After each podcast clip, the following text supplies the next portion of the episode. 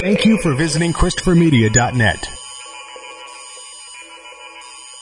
Thank you for downloading Sporgy for free on iTunes or from ChristopherMedia.net. Please make sure to rate Sporgy five stars on iTunes and help to tell others about Sporgy by leaving a comment. Thank you for following Sporgy on Twitter at Sporgy Podcast and on Instagram at Sporgy underscore podcast. Please follow Sporgy on Facebook to like and share Sporgy. You can also email the show. The address is sporgy at ChristopherMedia.net. If you would like to donate to Sporgy, you can click on the PayPal button at ChristopherMedia.net. If you use Amazon.com, please click and bookmark the Amazon link at ChristopherMedia.net. It will not cost you any extra money, and you will help to support Sporgy. If you are looking to launch your own website, please click through the HostGator banner at ChristopherMedia.net. Christopher Media uses HostGator to host all of the shows produced by the Christopher Media Network. When you click through the HostGator banner at ChristopherMedia.net and sign up for HostGator, you're helping to support Sporgy. We know that choosing the perfect gift for a man is a difficult task, but not anymore. TheBroBasket.com is here to help. We all know men are hard to shop for, but what do guys actually like? Their favorite alcohol, that's what. It could be craft beer, wine, whiskey, scotch, or tequila. TheBroBasket.com will put it in a gift basket full of their favorite gear and goodies. You can customize your own Bro Basket or choose from a variety of different Bro Baskets, like the Ultimate Import Sampler, the Jack and Coke gift set, or the Junior Executive gift basket. Boothless, but still cool, Bro Baskets are also available. TheBroBasket.com gives you many shipping options to choose from, including rush delivery and Saturdays. 21 and over, please. State and local laws apply. Beer, wine, and liquor are not available for shipping in all states. You can help to support Christopher Media by clicking through the BroBasket.com banner at ChristopherMedia.net. Men used to be hard to shop for. TheBroBasket.com. Christopher Media. Let's make some noise. Welcome to Sporgy, the show that gives you half-ass sports fans giving their half-ass opinions. And now, here are your hosts. Show number 77. I'm Chris. I'm Rich. I'm the Iceman. Who is 77? Oh, Shit. Paul Coffey. Right out. Take Yeah, your Paul. pick, man. Mario Lemieux, Paul Coffey, Chris Chelios. I mean, Phil come on. Uh, in, in the, I mean, in football, you got uh, Lyle Alzado, uh, my favorite of all time, if you're talking lineman, Willie Roaf. Lyle Alzado, star of 80s HBO sitcom First and 10? You mean the villain from Ernest Goes to Camp? Lyle Alzado? Died of, I was going to say, he died of AIDS at 80 and he was driving, but uh, that's another podcast. no, uh, he died of cancer, supposedly brought on from steroid use. Yeah. Or, or some sort of hormones that he wasn't supposed to be taking. Yeah, my favorite act actually is uh, Willie Roaf. Guy was a fucking mountain. Mountain Man. He really was.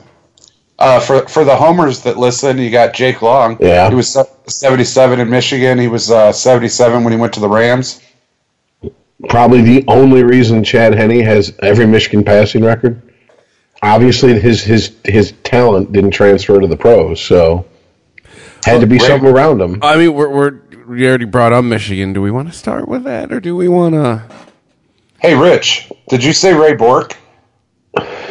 God damn it, no, I didn't. I knew I was forgetting one. Eh, hockey's got a ton of seventy, yeah, ton of seventy sevens. Even I knew one. So many there are. All right, so a lot of shit since last we met, and uh, you know, and no time limits this week. You know, we had the. I love how short show for us is an hour and a half last week, but uh, I ton. Of, I mean, if you don't like football, this might not be the episode. you. It's gonna be a ton of football shit. Uh, but Do we want to get the other sports just out of the way, and then we'll just put all football together? Yes. There you go. And if you don't like football, you can just after we get done with all this, you just shut it off if you're not into it for the football. Well, well, then I I want to. The first thing I want to tackle is MLB and this pitch clock. Now, Chris, you said it was supposedly they they said they want 20 seconds between pitches. Yes. All right. And when we when we looked it up and we were doing the research, uh, turns out that My guess is this this article because we found an article from July 12th in USA Today talking about, like it or not, baseball is going to implement a pitch clock in 2018. They go on to talk to different people around the league and players who give their opinions on it. Um, I think what they must have done is they said we're going to do it, and they came to the decision of how long it's going to be. Probably recently. 20 seconds seems awfully fucking quick. Uh, I was reading an article while we were talking about before our show. It says the average time in between pitches is 23.4 seconds. So that's average. So Yeah. that means half the time is longer. So they're going above average. They're going to make players, they're, they're forcing players to be uncomfortable by making them get a pitch off faster than they're used to. My question is, what happens if they don't get it off in the 20 seconds? Is it a free base? What? I mean, Yeah, is it like a balk? I mean, that's an automatic an automatic uh, ball. I mean, let me see here. I'm just scanning this article real quick. Um, I don't know. There's there's not there there's not really anything. Uh, I'm seeing an article that says what would happen if uh, they didn't get the pitch off in 20 seconds. I mean, guys, first of all, 20 seconds. Okay. Play clock in fucking college football is 25 seconds, isn't it? Unless they're moving the chains. Then the play clock stops until they they until they've established where the you know, as soon as they set the chains, boom, the play clock starts again. Well, the game And- clock and the play clock are both stopped in college. That, that's that's what I meant. That's what I meant. It- That they both, but but I mean, college is 25 seconds. Pros is what 40 or 45. 40. 40. But the play clock doesn't start even in the pros until the ball's set by the ref. Yeah, that's the other thing. Is it 20 seconds after the player gets the the pitcher gets the ball back? I mean, because if there's if it if a you know if he throws a curve that hits the dirt and it's 20 seconds from when the ball leaves his hand to when the ball leaves his hand the next time, you're going to be watching baseball like you're watching it in fast forward. Well, what happens when he gets a strikeout and they go around the horn? Well, they're going to have to have they're going to have to have an exception for that because the reason whole reason they do that is to get the guy out of the batter's box, get him up there, and get him set in a you know up at bat. So, I mean, not the batter's, but the on deck circle and get them set in the batter's box. I It, it, says, it says pitchers must begin their motion within 20 seconds of the previous pitch. Uh, but also bear in mind that hitters also influence the time between pitches when they step out of the box, receive sign, and adjust their equipment, etc. So, I mean, how do you adjust for that shit, too? I, I, the only way you can is to you have to start to introduce the delay a game and a penalty for it. And if that's the case, you're not watching you're not watching baseball anymore. Um, yeah, you can't do that. I mean, what if you got like two, three, two or three seconds left on your pitch clock? You come set, you're about to ready to deliver, and then the batter steps out. Yeah, does does does does he stepping out of the box does that stop the pitch clock? Does it And reset it? does- right, and when it, if it does, what you got three seconds when he gets back in to throw a ball. One of the things that made baseball one of the most the, the, the unique sport it is, and I've said this for years, is it doesn't have a clock. The games will take as long as the games take. And to me, to try to artificially shorten the game, whether it be with players on, you know, already on base the beginning of extra innings, pitch clocks, you're really starting to fuck with the core game. Like Well, we're yeah, not talking. because let's not even think about the pitching. Okay, what if they go for that hidden ball trick? You can't do that anymore because the clock won't start. Obviously, the pitcher doesn't have the ball, Well, that's that's right. I mean, so there goes that play. if you don't have the ball, you can't be on the pitcher's mound. You can't be on the rubber. So the whole point of the hidden ball trick is the pitcher's like basically killing time to get the runner comfortable, take his lead. Boom, he gets tagged. I mean, that's that's the whole point of the play. I mean, so you're you're taking. I mean, and it's not a play that happens every game. We're not talking about a, you know, a stolen base. So I, I just I don't like the idea. I think that baseball is trying to. They're getting greedy. I mean, in this in this USA Today article, yeah, I know it's from the middle of the, you know last season.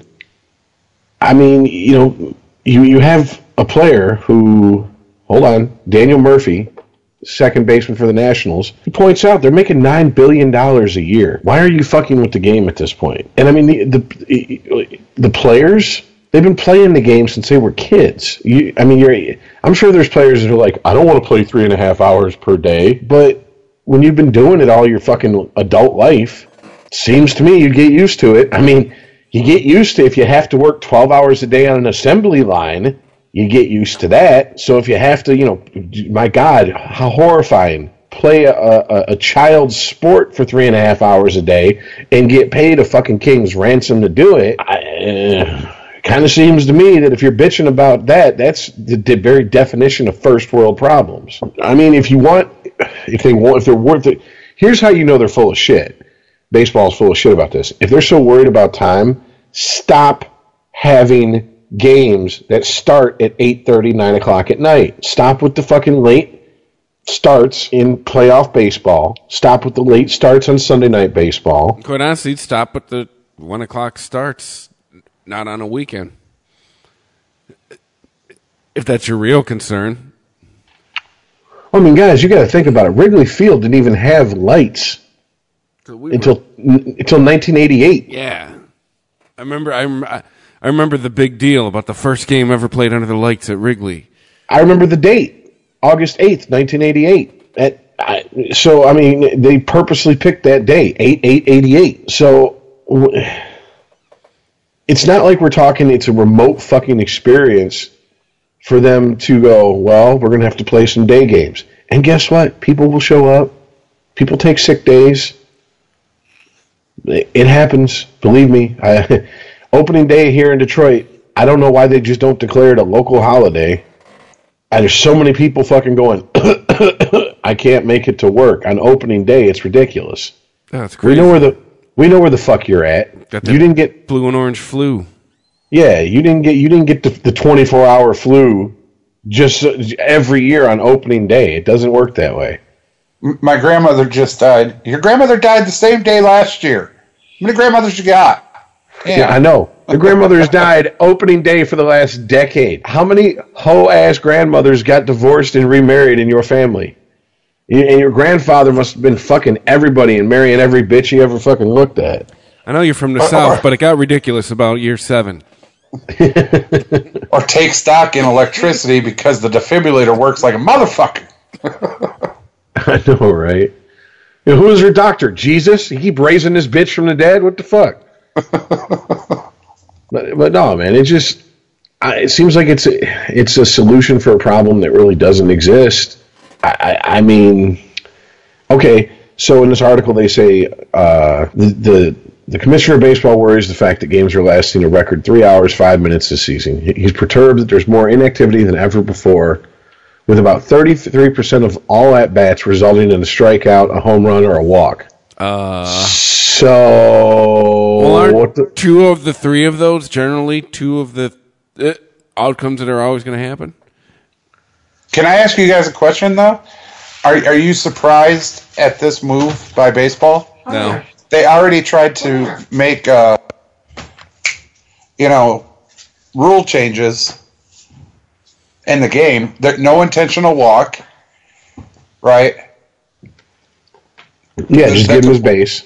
Right. Now the complete game is done and over because the managers want to save their pitcher, quote unquote. Yeah. Doesn't Which- matter if he's got a no hitter going or not. And and you can't charge the catcher. I mean, they they watched all of the other big big sports make their changes, and they're like, "Well, we're special too, and watch us make changes." I mean, I don't think any, I don't. I don't even even think it's anything like that. I think the commissioner board something broke. I, I mean, I think this is a clear case. If it ain't broke, don't fix it. Well, I mean, from the article again, it says, I actually really like the game. but it's not what I th- think of. It's not what I think or what I like. The issue is what the fans want to see. I think our research suggests that the home run is actually a popular play in baseball. Well, no Strikeouts, shit. strikeouts, especially by a single pitcher, fans like. I think where it gets troubling from a fan's perspective is when there are tons of strikeouts, no action, and a lot of pitching changes. That is troubling to me. Don't be the commissioner of baseball. Maybe this isn't the gig for you, Chief. I, I don't know, man. I, I seriously think it's just the changing of the times. Every sport I could think of has done it. All the major sports, even NASCAR did it. They went from restrictor plate racing to everybody needs a halo in their car. A halo is the thing that straps you into the car more than the straps do.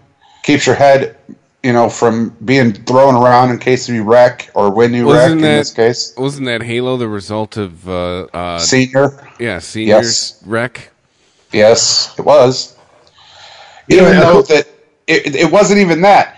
Dale Earnhardt died because Dale Earnhardt had an open faced helmet. He was the only fucking driver in NASCAR that still did it. Yeah. It it was the equivalent of watching NFL right now and then watching somebody with a leather helmet play. It was That's like in the he was doing. it was it was like in the mid '90s when Craig MacTavish was the only guy in hockey who still played. Without a without- helmet. Yep. Yeah, his grandfather did. Which is quickly, there's only a few players who play without without visors, because the rule is you come into the league now, you have to wear a visor. Used to be once you reached a certain age, you could take the visor off if you wanted. Now, I think it's just a rule. You once you come into the league, you have to you have to use a visor. I mean, I, I, I we might actually see it in our lifetime where they have to wear full cage visors like the ones that cover their entire face. Right. It all depends. The fir- first time a slap shot gets up under someone's visor and takes someone's eye out, it's over with. Well, that's what I was going to say. With the visor, I think it's actually worse because the stick has nowhere to go once it's up in your visor. Oh yeah, and I mean it doesn't. Ryan Miller, um, player for the Red Wings, you know, he's when he was on the team, he wore a visor, and he almost lost an eye because he had a skate that uh, he was on the ice during a, a scrum, and someone stepped on his face, and it split his face open from like his hairline to below his nose, in a diagonal right across his eye. If his eye wasn't recessed, he'd have lost that eye and he had a visor on. I mean, shit happens. Your helmet gets pushed up. I mean, it's just there's certain there's certain risks that you take no matter what, and I understand wanting to limit the chances of, of a catastrophe happening, but just like anything else, like we've talked about endlessly with CTE, with being at, being you know up at bat and someone throwing a hundred mile per hour fucking fastball at you, there are risks that come with that playing that sport. And no activity is risk free. None. Right. None. And every one of them has been agreed to by the person playing the sport. Exactly. No one is forced at gunpoint. No one is forced to, by the crack of a whip to get out there and play. Everyone signs that contract of their own free will.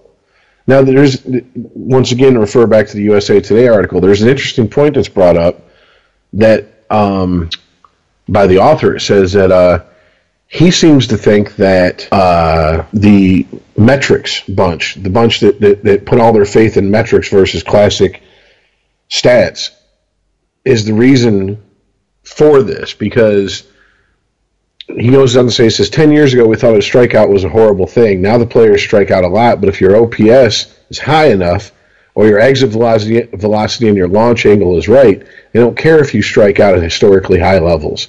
That's how come you can have uh, Minnesota Twins all-star outfielder Miguel Sano strike out 120 times, while Los Angeles Dodgers third baseman Justin Turner can hit 377 without any fanfare. I mean, it's a valid point, dude. I mean, he's less than 30 points away from hitting 400. That hasn't happened since Ted Williams. Right. And but this I mean it's again it's the way the games are evolving. I don't like it. I don't like this play clock any more than I like you know all the other changes in all the other sports, but it's going to come w- with the evolution of sports. Back in Nolan Ryan's day, you, you didn't have change in ball weight, you didn't have no intentional you didn't have all this stupid shit. And that guy was just amazing. You know, I could do this all day. Randy Johnson, all, all of these people, way back, way back in Ty Cobb's era. You know, I- I mean, it just it's going to evolve. It's going to happen, and people like you and I, Rich, who are, as we've said numerous times, we're old school. You know, we're the old people. We're going to resist it because it sounds stupid. Yeah, I mean it's at and in here at the end of the article, uh, it says the players are listening but cautious, not wanting dramatic change to the game they grew up loving as kids. I don't want to play three and a half hour games every night. Rockies outfielder Charlie Blackmon says. But at the same time, I don't want someone with a stopwatch telling me to get in and out of the box. I think players can get used to anything to a certain extent, but I just don't know if this makes sense. I guess we'll all find out real soon. No, that doesn't make any sense. It really doesn't. I mean, it's It, it, it, it, did you do you guys remember uh, Max Scherzer last season? Um, one of the batters he faced, I don't remember the batter, but he took forever to get back into the box between pitches. So the next time he faced that batter, as soon as that batter stepped in, as soon as he got in the box, Max delivered a pitch. I, he didn't even have his bat up. No, that's I mean that's that's the gamesmanship. That's the mind games between pitchers and batters. Right, but th- I mean that's going to be taken out now. That's yeah, that's exactly what I was going to say. I mean, you're taking an element out of the game that this is this is how come during playoff baseball they have such tight camera angles on the pitchers' faces and the batters' faces while they're staring each other down between pitches because it's showing you the mind. It, I mean, obviously you can't crawl inside someone's head, but it's showing you the mind games going on between those two people. Right, and just like when they took the intentional walkout, that's four pitches that pitcher doesn't have to throw now. I think what's going to end up happening is if it's 20 seconds, you're going to end up seeing a lot more walks. You're going to see pitchers who are going to get a bad call from the ump, and instead of getting pissed off for, you know, five, ten seconds, and then going, all right, well, fuck it, and, and, and then calming down, getting to the rubber, collecting themselves, throwing a pitch, they know they're on the clock. Let's go, let's go, let's go, let's go. They're not going to have time to, to, to, to think between pitches. And one thing we haven't even mentioned yet is what are they going to do about people about players going to the mound? Are they just going to take that out of the game? I mean, okay, or you can only you can you can. There's a limit to how how many times during an, an inning. So you can't really. I, I mean, that's when you see okay. when you see every fucking infielder on the mound, that they're talking strategy. They're talking what they're going to do. Okay, I'm going to pitch it. I'm going to try to get him to hit a ground ball. You know, blah blah blah blah blah, etc. etc. That's what they're doing. They're not out there fucking going. So hey, did you catch Game of Thrones last night? yeah. Hey man. Uh, by the way, want to want to trade some Magic the Gathering cards when the game's over? Hey, yeah. I got Pokemon cards. What do you got? see that blonde three rows in? Now, don't get me wrong. I'm sure that happens. You know, during the regular season or, or during you know, whatever. I, I'm sure a catcher's come out to a pitcher who's just lost his control and been like, "Hey, so you see that blonde sitting behind me? Oh boy." And he's like, "What the fuck does that got to do with anything?" I don't know. I'm just trying to get your mind off of throwing fucking balls, Yeah. you know, all over the place. Can you get it over the plate? Stop Thank you. walking batters. Yes, exactly. What about this though? Every time the uh, infielder or the catcher goes to the mound, it's a timeout. I mean, right now that's what it is. They call it timeout.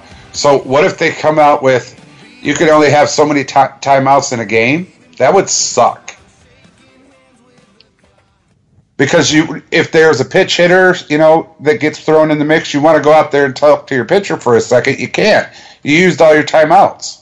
I mean, I hate to say this because anyone who's listened to this show knows I'm no fan of the Yankees, but this is really the fallout of 20 years of of copycatting Joe Torre in, in managerial style. It really is because Joe Torre was infamous for sending his fucking pitching coach out. Okay, now they're now you know. fir- Well, first here comes you know, here comes Posada, whoever. He talks to the pitcher, then the pitching coach comes out. So there's another stop. And then Joe Torre comes out, brings out a new pitcher. He faces one batter. Then they, you know, to, to buy time for the bullpen for the net for the other pitcher to warm up, they send the, the, the catcher out, and then yeah, et cetera, et cetera. He's even fucking made pitching changes in the middle of a pitch count, in the middle of an at bat. I mean, it, so it seems to me that they're trying. Well, really, They're trying to keep keep away from that type of managing. And if that's the case, then you got to put that on the managers. You got to give your players the, still the best opportunity to present their best game. And 20 seconds between pitches, even a pitcher who works quick, like a Verlander, I guarantee you he takes more than 20 seconds between most of his average pitches. I guarantee you he takes longer than the 23 seconds they said is the average time between pitches. And Verlander's known for working quick on the mound. Well, not just that. What I was going to say Verlander, but for a different reason. Verlander's a bit older. So if he needs a little bit extra time to rest his shoulder between pitches, you know, he's going to take it. Whether he calls the catcher up or the first baseman or, you know, if he just stays off the mound for a second and stretches his arm. Especially you get into the seventh, eighth, you know, sixth, seventh, and eighth inning. You know, he's going to get a little sore and tired, a little fatigued it's going to take more than 20 seconds to get back up there. But now he has to rock and fire every 20 seconds. No, that's not going to work. Not unless, you know, your pitching staff is under 28. I don't know, man. To me, it seems like you're trying to force a square peg into a round hole when that peg doesn't need to go through that whole period. I, I don't see a problem with your average game taking three hours. If your average night game starts at 7.05 and it's over at 10:10, I don't see how that's a problem. I mean, I- will tell you what would what would piss me off: go to a fucking game and it's over in an hour. I spent all this money to sit here for an hour. took me longer to park and get in here. That's what I'm saying. I thought the traffic jam and shit. Yeah, and it's gonna take me longer to get in here, park, get back to my parking spot, and get the fuck out of here than the game. What the fuck is the point of that? I mean, that's what. Didn't we go through this with the Mike Tyson era of fights? These microwave mini bullshit fights that last half a round. Yep. You're telling me I just spent eighty dollars, hundred dollars on pay per view to watch fucking a minute and a half? Give me a fucking break. I mean, fuck that. And this is well before for the kids out there. This is well before YouTube. It's not like a, you could watch a ten minute compilation of Tyson knocking people out that quick. When you see that, that's awesome. When you spend hundred dollars to watch a fight, you like, ain't this some shit? and you get a minute and a half of a motherfucker dancing around until Tyson finally connects with his ass, and then he's fucking diving for the mat. No, you're like, man, fuck that. I it's just it's it. Stop trying to solve problems that aren't there. This is not an issue. Let's learn something from the NHL, Major League Baseball. I mean, and and if baseball is trying to pattern itself after the NFL as far as a business model, as far as they want either the offense or the defense to have a clear cut advantage over the other one, then they're going to get the same type of fucking product that's happened that they have in the NHL now, which is a bunch of fucking teams clogged at the lower half of good and the upper half of mediocre. You got the very few elite, the very few that really suck, and a bunch of teams that are clogged up in the middle. And it's not. An, how many times, if when we do our picks, do we go, "Oh yeah, here's a good matchup. Here's a good matchup." No one cares. Who the fuck cares about two six and three teams playing each other? Unless it's your team, you don't. I mean, you want to see the best teams in the best spots Monday night football, Thursday night football, Sunday night football. You want marquee, those are marquee times, you want marquee teams. Well, the problem is when you have so much quote unquote parity in the league where everybody's a 40 degree day, you don't get those matchups. You get uh, unless you're a fan, you're not really watching. Unless you need unless someone's on that team is on your fantasy team and you need them to fucking play out of their mind, you're not really watching them. I've heard a lot of people in the last couple seasons, but a lot this year especially say college football's been more entertaining to me than fucking pro football this season. Well, yeah, I mean, yeah, we'll get to it later, but yeah, yeah, it has. Well, I mean, especially this week, yeah. But yeah, I mean, it's is that what you really want with baseball? I mean, look, you're not if you if people hate baseball, they're not going to come around to liking it, or the number or the percentage of people who are going to come around to liking it is tiny. And let me tell you something: as a fan of a team that did shit for almost 20 years and then got good, the the the the fans that came around to liking baseball once the Tigers started doing well are the type of fans that yeah they bought tickets but they sat in the stands taking selfies all fucking game, doing their hair and their makeup, you know, getting on, sitting behind, spending all the money to sit behind home plate, get on their phone, call their buddy, and start waving at him. Can you see me? Can you see me?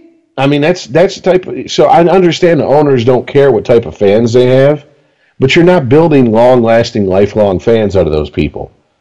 The minute it's not the thing to do, they're not going to go to the games. Case in point, watch the Tigers' attendance next season. Hey, Well, not just that. If they're looking at the NFL, they need to realize even the NFL sees that they made a, a mistake. They they had the f- flag happy season where you couldn't touch anybody. You even looked wrong. Flag. Everybody's like, "Oh hell no!" There was a big uproar against that, so they stopped that. Now they you, can at least put your hands on the receiver as you're going down the field. And then it was no end zone celebration. We're flagging you for that. Everybody's like, for what? Shut up. He just ran his ass 60 yards. Let him have a celebration. Now, I admit they went a little far this year with the celebration, but whatever. ah, it's been great. Yeah, but it's, I mean, at the same time, what I'm saying is, is baseball needs, if they're going to try to model themselves after the NFL, they need to realize that NFL saw that they made a mistake. It smacks of me of 1990s NHL, where they said we well scoring's down. We want more scoring. We want wide open, high scoring games. That's what we want. But then every fucking rule they implemented was taking away the opportunity for someone to score. The foot in the crease rule. They're letting goalies have larger and larger equipment. Why, why are you doing that if you want if you want higher scoring games? restrict the, the size of the goalie equipment. As long the whole team can be in the fucking crease as long as no one interferes with the movement of the goalie and it's not goalie interference and it's a goal and it counts. Instead, it was oh the very tip of his fucking skate was in the crease. Disallow that goal, and on top of it, it fucked Unless with the flow of the game. Just saying. Let's throw that out. Unless unless it fucked with the flow of the game. I mean, excuse me, and plus it fucked fucked with the flow of the game. Because now you got to review all these goals. I mean, screening the goalie used to be an art. Guys made careers doing it. Dino Ciccarelli made a career screening the fucking goalie. Number 77, Paul Coffey, made a career out of screening the goalie. I mean, it's it's a it's a solution to a problem that doesn't exist, in my opinion. And to me, it's it's baseball. This is nitpicking.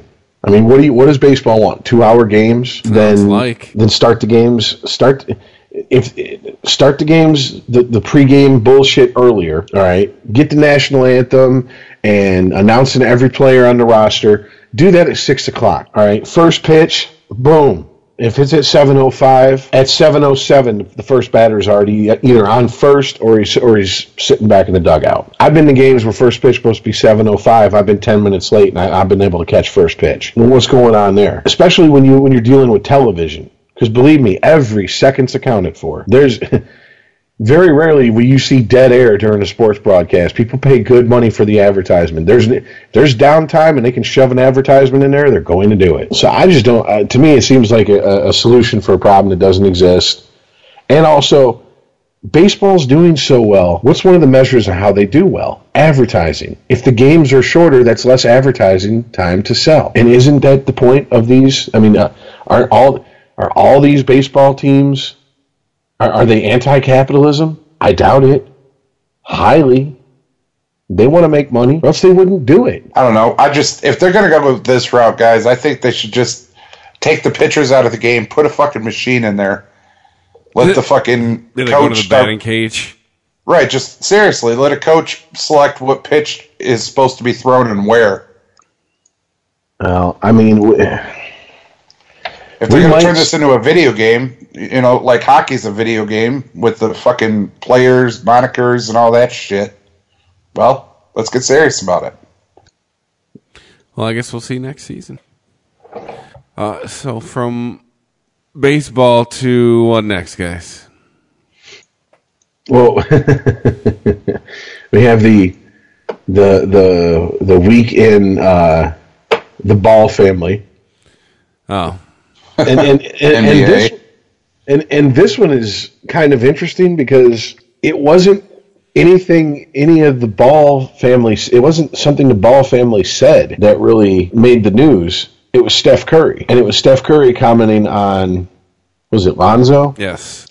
uh, yeah, Lonzo Ball saying, "Well, I, I, I'm really glad no one judged my whole career on my first 20 games of play." Yeah, I mean he's under the microscope. They're they're definite people are definitely waiting for this guy to fail, and it's because of his dad. It's because of his loudmouth ass, yellow teeth having, big Well- head.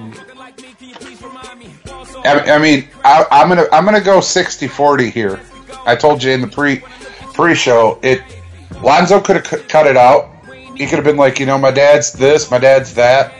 Uh, you know, I, I'm not going to be the greatest at anything. I'm just going to come in and play and try to learn with my teammates and you know win as we can. He could have said anything. Didn't he say he wouldn't work out for anybody but the Lakers? I do remember us talking about that. Yep. I mean, he, he played right into his dad's cards, and, you know, they were putting all their money on that he was supposed to be this next big thing, and he's not even close. You know, last week we talked about him being a bust, as close to a bust as possible. But, uh, He's been playing for a month. let's let's let's calm down the bus talk. hang on a second. Hang on a second. For where he was projected from himself and his father to where he actually is, he's as close to a bust as could be. He's a month into his professional career. that's- you're not listening to me. Is if he just, would is this just stop it- haters can't wait and to hate? no, if he would have stopped the talk of he's the next big thing and it's going to be better than Steph Curry, the guy who defended him just now, if he would have stopped all of that shit and been like, "Look, I'm just a guy. I'm here to play some ball and, and see what happens," that would have been one thing. But he fed into it. What his dad was saying. Oh, I'm not playing for anybody but the Lakers. I'm not trying out for anybody but the Lakers. Well, he's going to be playing with LeBron next year. So Well, the exact quote is he'll be able to. His exact quote, uh, Steph Curry and Lonzo Ball, was he'll be able to fight through all that and have a great career. I hope you didn't judge me off the first 20 games in the league. Which sounds like he's saying, but I mean, let's be honest, Steph Curry, maybe a little too nice of a guy for his own good. But it sounds like he's saying, hey, look, man, there's an adjustment period for anybody. yeah, I mean, judge your it- first twenty days of your job. See how that goes. I mean, look, I get where you're coming from, Earl. And if I was Lonzo Ball, I'd have told, I'd been like, Dad, shut the fuck up. You're going to get me killed out here. Like, one of my favorite highlights from uh, the Americas game with the Tampa Bay Bucks from when they won the Super Bowl that, that year was Keyshawn Johnson talking shit between plays to the defense, uh, specifically the defensive line that they're playing against. And Brad Johnson goes, "What the fuck, man? Are you trying to get me killed?" And it's that's exactly what I think of when I see Daddy Ball out there flapping his gums. What are you doing, dude? It's not you who has to go out there and back this shit up. If you want to talk shit about how great you are, and then you go put your ass on the line, more power to you. Right, but see, that's what I was thinking. If this was football and Lonzo didn't step up and say, you know, he's going to say what he says, but here I am. I'm the one who's playing. Just going to go out there and see, you know, see if we can win as a team. And if he didn't do that, if he was just like, yeah, Dad, and I ain't playing for anybody but the Dallas Cowboys, I'm going to try out for them, and that's it, man. Then whenever he did get into the league, he would have a target on his back. And every single time that ball was snapped and he was on the field, whether he was in the play or not, somebody was going to knock him out. You think maybe there's a couple extra elbows going Lonzo's way? Every No, but I think I think there's a couple extra switch offs where people are like, "Come here, you little bitch! I'm going to show you how to go to the hole." I definitely see that. People driving on him just so they can drive on him. Well, yeah, isn't that called basketball? I mean, yeah, but at the same time, these are people that don't have to drive on Lonzo Ball. I, I don't know. You, I guess you'd have to watch it like I watch it. What with your your your your two black friends, your basketball experts? My my three black friends. Thank you very much. Yes, Yes, we sit around we- here every night and analyze to see if ball's going to bust or not. See, that's that's the thing. The minute I read this quote by Steph Curry, I was like, "Yeah." Ice talked to his three black friends. I talked to Steph Curry about it, and this is what Steph Curry had to say. So, Throw three random black dudes versus Steph Curry. I'm going to take my three random black dudes over Steph Curry. Oh yeah, Steph you Curry. really, you really want to play big bank, take little bank on that? All right, All right, thanks, Ice Cube. yeah, I, yeah, no Vaseline right up in your ass. All right, fuck you. come with that weak titty shit. No, man, I, I get it, but like I said, it it he put himself in the position he's in. For me, me included, everybody to dog on him the way we are, because he was supposed to come out and just be. I mean, if nothing else, the, the the next LeBron James, just come out and just start whipping people's asses, taking them to the hole, making shot after shot, stopping everybody. Uh, he ain't done shit. I just think it's interesting that a player of Steph Curry's caliber is coming out. And I mean, I don't know the context of the quote. I'm sure he was asked about it. You know, I'm pretty sure Steph Curry doesn't walk around giving interviews worrying about what is going on with Lonzo Ball. You know, um, so I'm sure that, that he was prompted, and that was. and I mean, let's be. We've talked about it on the show before. Steph Curry seems like way too nice of a guy to even be an athlete. You know, he just he's he's not that assassin out there on the court, and he's not that he's not he's not Charles Barkley But on he the court. is. He's a silent assassin. Well, you know what I mean. No, he's not fucking like even like Jordan. Jordan got a pass because he was Jordan, but Jordan was talking shit constantly on the court. From the from the shot and his shrug afterwards with the with the goofy just pump the neighbor's cat look on his face. Like, I don't know, I'm just so great. That's just what I do. You know, If I was Jordan, I'd have been like, "Hey, look down. Yeah, that's me on your shoes, bitch." Hey, he did that too. It it's slowly starting to come out because we're now getting farther and farther away from the last time Jordan played, and he was good because he continued to play after he wasn't. Uh, so the the stories are starting to come out now. You know, the shit talking and and this and that because we we build him up so much during his career. It's kind of hard to keep you know building upon his legend. So now the now the, the real story has to come out. And the real story was, I mean, he wasn't a Reggie Miller level shit talker. I've never heard a shit talker probably on the basketball court better than Reggie Miller. That 30 for 30 showed just how good of a shit talker Reggie Miller is. And here's here's what's scary. His sister's even better. So please tell me, Rip Hamilton had some mad shit to talk when he took that ball away from Reggie Miller. In the Oh, you Eastern know he did. Finals. And even if he didn't, he was just like, "Hey, Reggie, look at the scoreboard." Yeah, bitch. I'll be in the finals. Peace, bitch. I ain't got to choke myself and, and look at, at Spike Lee because I'm going to win a championship. What did you do? Well, what about when Tayshaun Prince stopped him on the backboard? Remember that shit? Yeah, when Tayshaun Prince turned into Stretch Armstrong. Oh no, that's what I was talking about. I'm not. I'm sorry. Yeah, Tayshaun Prince when he took that ball away from him. Yeah, right on the fucking backboard. I was like, oh. But yeah, I mean, it's yeah. Steph Curry doesn't come off like a type of guy. Doesn't seem like you know. He seems like I'm just to let my play and do the talking. And hey, it, he's in, he's he's good enough, and he's in his prime. He can let his play and do the talking. But the problem is, is that, and and we've talked about this before. This isn't. Yeah, you can try to put it on on on Lonzo all you want that he didn't come out and talk shit against you know against his own father, but it wasn't Lonzo talking all this shit, man. He's just he's just the person who catches hell for it because he has to go out there and play the fucking game. Now, see, And I I- would go with you on that, Rich. I would, if he didn't feed into it. He fed into it. It wasn't like he just sat there and said nothing. When he goes, "Oh, I ain't playing for anybody but the Lakers. I'm not trying out for anybody but the Lakers." If that that was feeding into it, and and they did this to get the big baller brand started, to get a, name for themselves, to try to make more money than they were, were going to in the NBA anyway. They, that's why they did all of this. But now it's showtime, quite literally in LA, and he's not producing. Did you see the commercials all weekend? Ball in the Family season two. Oh well, I'll make sure to put that on my do not watch list. It's a Facebook That- reality show. You know what's funny is Facebook is social me- is is is uh, you know a social media platform which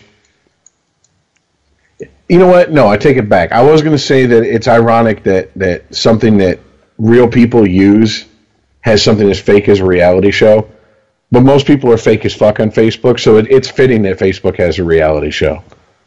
So yeah, okay. The more I think about it, the more that makes sense. But hey, man, look, I, no matter what, he's in the NBA. He's making more money than we are. He talked himself right into the spot he wanted to be in. And, and, and daddy talked him and he talked him right into that spot. He didn't want to play for anybody but the Lakers. He got his wish. Now, Earl, I'll, at the end of the season, if he's playing like he's been playing for the first 20 games, I'll be right there with you. Careful what you wish for. You just might get it. But I, I just, I can't, I can't co-sign on this, you know, fuck him. He's a bust after 20 games. I'm not saying he's a bust. I said he's about the closest thing to a bust without busting. But I mean, That is I- such I- a I got non-committal stats. bullshit. I no, I got stats to back that up. He only got three points in his last game. Come on now. He went one and seven, bro. Come on, man. Still, dude, he ain't Greg Oden. Well, he's starting to look like Darko. Darko had, believe it or not, as far as length of career and his amount he got paid, a fairly good career if you're going to base it on those two things, especially for the talent he had. A motherfucker's not exactly hurting for cash. No, I saw the the special they did on him. My man's got some land. I'm just saying. And he seems quite happy in retirement. So Extremely. he's like, eh, I'll, you can call me the human victory cigar. I'm going to smoke a victory cigar on my fucking 150 acres. That's what I'm going to do. You know, whatever the fuck I want to do is whatever I do out here. So, I mean, here's here's really the thing, and and this is something that it, I don't know if anyone really in the national scene has really covered it. A guy like Lonzo Ball, do you think he even wants the success as much as he wants the money and the fame? No. I mean, because haven't we haven't we entered like a, a stage in society where fame for fame's sake is enough? You don't even need to have a, a resume to back it up. Yeah, I mean, Kim Kardashian, what has she done other than a sex tape? She fucked Ray J. Right. She has no success, but she's one of the biggest names out there. She made, Everybody says you're as big as a Kardashian, blah, blah, blah, blah. she made Kris Humphries famous for a year. I'm just saying. So she has no success. She seems like the only person that seems about right when you said, "Hey, this person's marrying Kanye West." Like, yeah, that seems about right for Kanye West. See, and I wouldn't say she has no success. I'd say she has no accomplishments. Okay, I'll do you one better. Matthew Stafford, highest paid person in the NFL. How many playoff games has he won in his career? Big fat fucking zero. Okay, We'll get so to him. Success doesn't. So success doesn't mean shit. You don't have to be successful to make a lot of money. That's fucked up. Oh yeah. I mean, it, yeah, it's kind of the antithesis of what capitalism is supposed to be. Hey man, my job the last five years has taught me you ain't gotta be smart to have money. Oh no, no, no! D- d- dumb people can inherit fucking wealth every day. Dumb people can even be good at saving money. Doesn't mean they're gonna be good with the money once they've saved it. But no, I, I you'd be good at saving up money and then blow a hundred million dollars in the weekend. Y- You know, that'd be an awesome weekend. And just just as because you said that, I'm, I'm just thinking. So when Johnny Manziel's daddy dies and he inherits all that oil money, is that going to be the most hellacious month of and of debauchery and partying? and then Johnny I'm, I'm gonna go going to be like, find him and be his friend. I swear to God, I am. I no, will. no, fucking, dude. At the end of that month, we can call him up and he'll do the show for free because that's how broke he's going to be. yeah, I know, right? He'll be like, "Can I be a co-host?" Yeah, I will have an Instagram account just to see that month unfold. I mean, there's very few people I think could piss through Forbes, you know, Forbes richest 500 people in the world wealth quickly. I, I, But Johnny Johnny's Manziel's on that short list.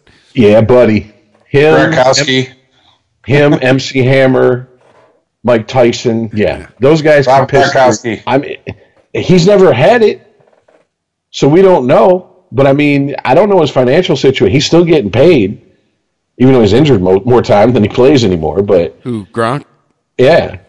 But I mean, how I the can't. fuck see- is that motherfucker injured? And then you see all the pictures of him with the shirt off and partying, making special guest appearances on Raw and shit. because you, you ain't gotta fucking uh, be 100% healthy to be on Raw. You And you don't- Tom Brady's not trying to throw you a fucking, you know, dart from 40 yards away on Raw.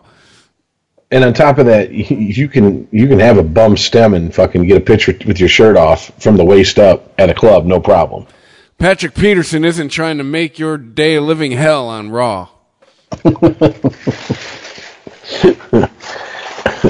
But anyways, uh, and to to kind of cover the other subject that you brought up about the NBA, shocking that the two people who don't watch the NBA or watch the NBA the least on this show brought NBA subjects to the table this week. Chris, you had you, you you had a subject about the Pistons. Dude, the, apparently they're for real. I mean, what would we say? 20 games in, right? We're about 20 games in. Yep. They're still Quarter of the season. They're 13 and 6. Get the fuck out of here. Dude, this is like the Pistons of my youth. Brings a tear to my eye. And the Cavs are 14 and 7? Oh, I thought they were done, Ice Man. Oh. Yeah. Okay. Ask LeBron where he was the rest of the game. So we got kicked out of a game. Big fucking deal. First time in in a- 15 years. In a decade and a half. I guess that, that says you have exemplary conduct. Good for you, yeah. LeBron. Yeah. But do you know how he why he got kicked out? No, I'm sure you're going to 'Cause- tell us. Oh, I am. Oh, I am. Because he was bitching at the ref saying it, wa- that he didn't get the foul call that he wanted. All right. He got teed up and immediately rejected. He's being a baby and he got kicked out. Bye, LeBron. Don't forget to write. He'll be all right. Get a billion dollar contract from Nike when he's 18. This is how you know that Iceman is the consummate LeBron hater. So the Pistons. Yeah, fuck LeBron. what? That doesn't even make sense. That is kind of went now. No, no, no, no, no, no, no, no. Chris brought up the Cleveland Cavaliers right after he brought up the Pistons. Don't put that shit on uh, me. Touche, salesman. I know. You know, for someone who's never read 1984, he's really good at at, at, at double speak, at Orwellian, you know, speak over here. He really is. Oh Christ! But yeah, the Pistons are the fourth best team in the NBA. What? what we didn't add anybody. What's going on? I don't know, man. Drummond's playing outside of his mind, though. Seriously. Like all the moves that were made in the NBA offseason, none of them involved the Detroit Pistons. And they're sitting they're the they're the second best team in the East. Uh, Cleveland's right behind them. Uh, I mean, they're both well, they're both three and a half back of uh, uh, Boston, who finally lost a couple games. Uh, yeah, West, you got the Rockets, the Warrior. uh, Yeah, and apparently, wah wah. I thought OKC was going to be a super team this year. Have they not gotten that memo? You know, there's an adjustment period, and, you know, don't judge their career 20 games in. I'm just saying.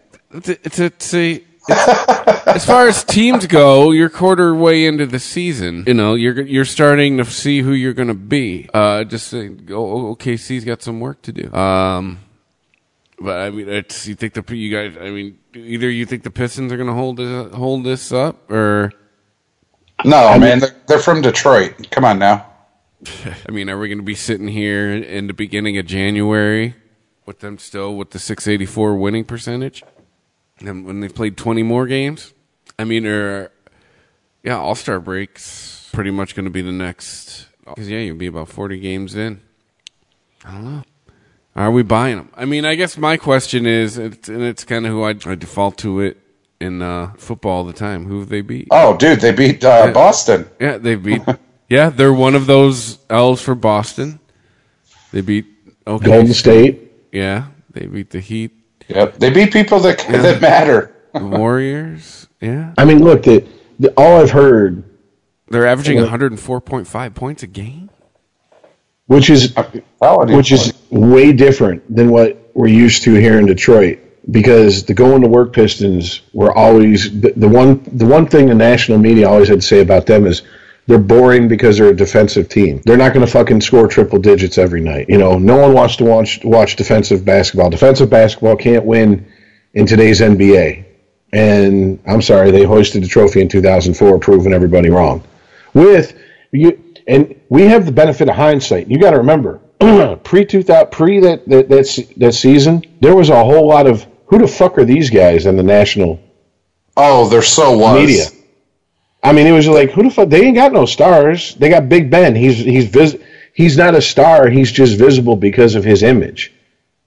Right. They traded for Rip, and then they got Chauncey Billups, who, I mean, nobody heard of Tayshaun Prince. There wasn't a big star among them. And then they got Rasheed, and they're like, oh, that's going to make them worse. Yeah, exactly. Yeah, they were like, okay, well now they have a name, but too bad he sucks. That's that's exactly what was said Yeah. constantly once they had Sheed. Once they traded for Sheed. I remember that chatter that he was a troublemaker. Yep. All that shit. But I mean, just I just so I mean, you know what? And I'm kind of arguing. Sounds like I'm arguing against my point here. But you know, all I've heard from the national media this year so far, when it comes to the the Eastern Conference and the NBA, is it's the Cavs and everybody else. It's, or excuse me, it's the Cavs. It's the ugh, the Cavs, the Celtics, and everybody else. So they've been saying, "Oh, it's wide open." Now I don't remember anybody predicting the Pistons to be th- where they're at this point of the season. They said they might be an eighth seed, first round fodder for somebody. I believe my but that words were they were going to be a nice warm bowl of nothing, and there, here they are. They're sitting at the top of the, the Central Division, so the Cavs. But still, I mean, that's the fact that they're even in the goddamn conversation is amazing. Oh, I called it. I knew it the whole time. You know, Detroit Pistons. My boys. Yeah, whatever. that, that That's not going to fly. I, was, I, I can't prove that. Fourteen and two. Oh, don't even get me there. Don't even get me there. All right. So I guess, uh, yeah, that's really all we got for basketball. Um, do we want any anything anything in hockey we want to hit up real quick?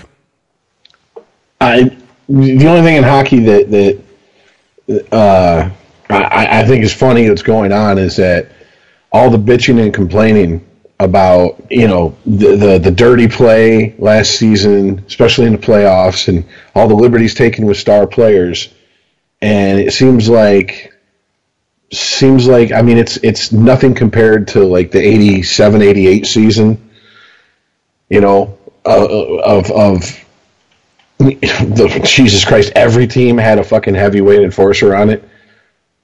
But I mean, you, you got kind of like a mini rise of the enforcer going on. I mean, Jesus Christ, even the Red Wings have an enforcer now. I mean, and, and they haven't had a legit enforcer for, since what? The the year started with a one. Yeah, I mean, Oh, yeah. McCarty. so, I mean, and McCarty was a middleweight at best. I mean, the last time they had an actual heavyweight enforcer was Joey Kocur. Oh, for sure. You know, Didn't they have Stu Grimson after him, though? no, they had Stu Grimson before him. Oh, okay. It- basically, hockey nerd shit for a second here.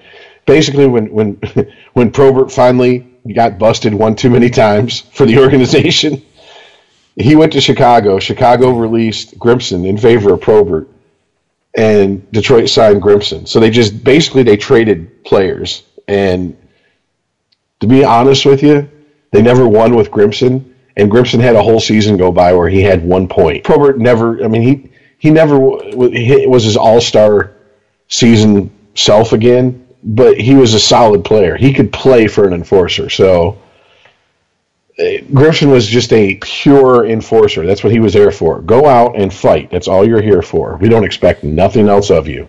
So Yeah. I mean, it's but the, yeah, they got rid of him, and then they got fucking handled by Colorado, and that's when they went and they pulled up Joey Kocur from a beer league he was playing on and said, "You want to come play hockey for us for a season?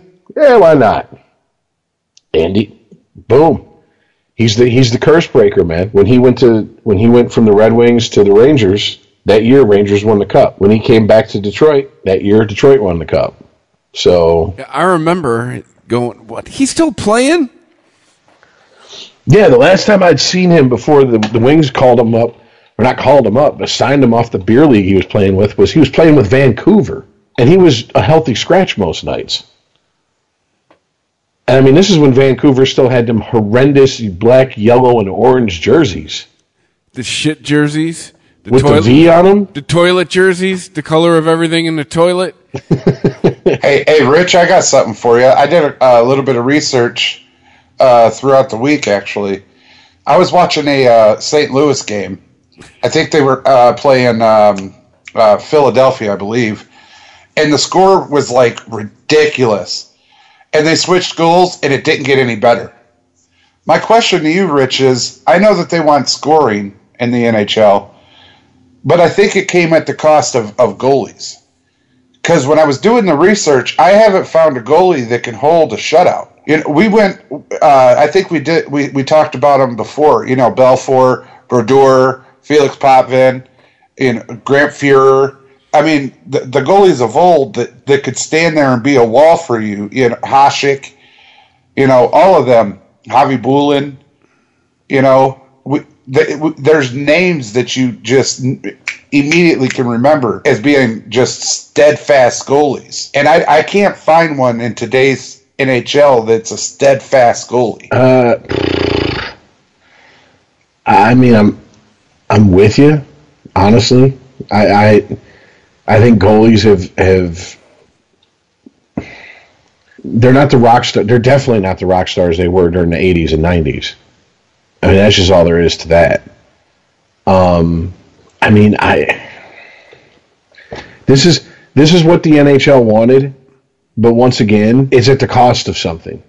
It's not a balance. It's not because you have it's not because you have Gretzky level talent out there beating some of the best goalies to ever fucking play the game, which is what Gretzky was doing. Well, yeah, but even back then, I, I mean, I can go to different teams and name forwards and centers from many different teams that were great fucking players. You know what I mean? But right now, all I can do is sit here and go, well, you got McDavid and Austin and your favorite Crosby and, well. About Ovechkin. yeah, Alexander Ovechkin. So what? I got four. yeah, but I mean, if you're looking, if you're looking at like points leaders, you have a lot of you have a lot of the, the you know the usual suspects: Steven Stamkos, Phil Kessel, Connor McDavid, Tavares. I mean, you know, Ovechkin. Ovechkin has 18 goals. Ovechkin just continues to do what Ovechkin does, which is put the fucking puck in the net. I mean, it's it, it, the game is different, and that's the way they want it. I mean, right now, okay, best goals against average it's Columbus Blue Jackets goalie, Sergei Bobrovsky. Who? Like, seriously. And he also has the highest save percentage with a 9.35.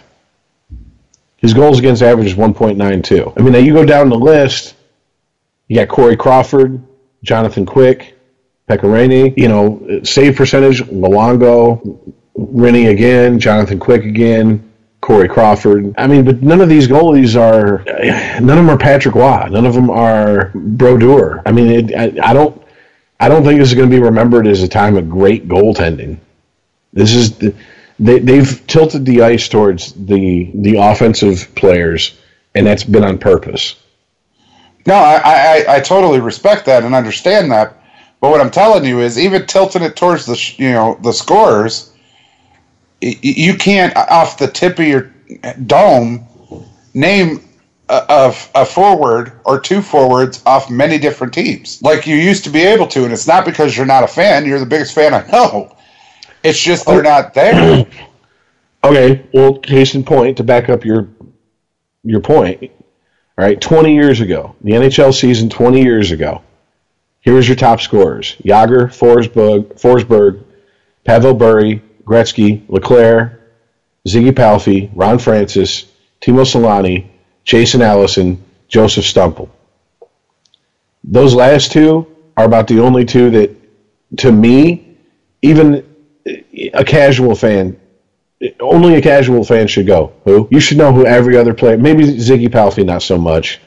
Ron Francis, maybe not so much.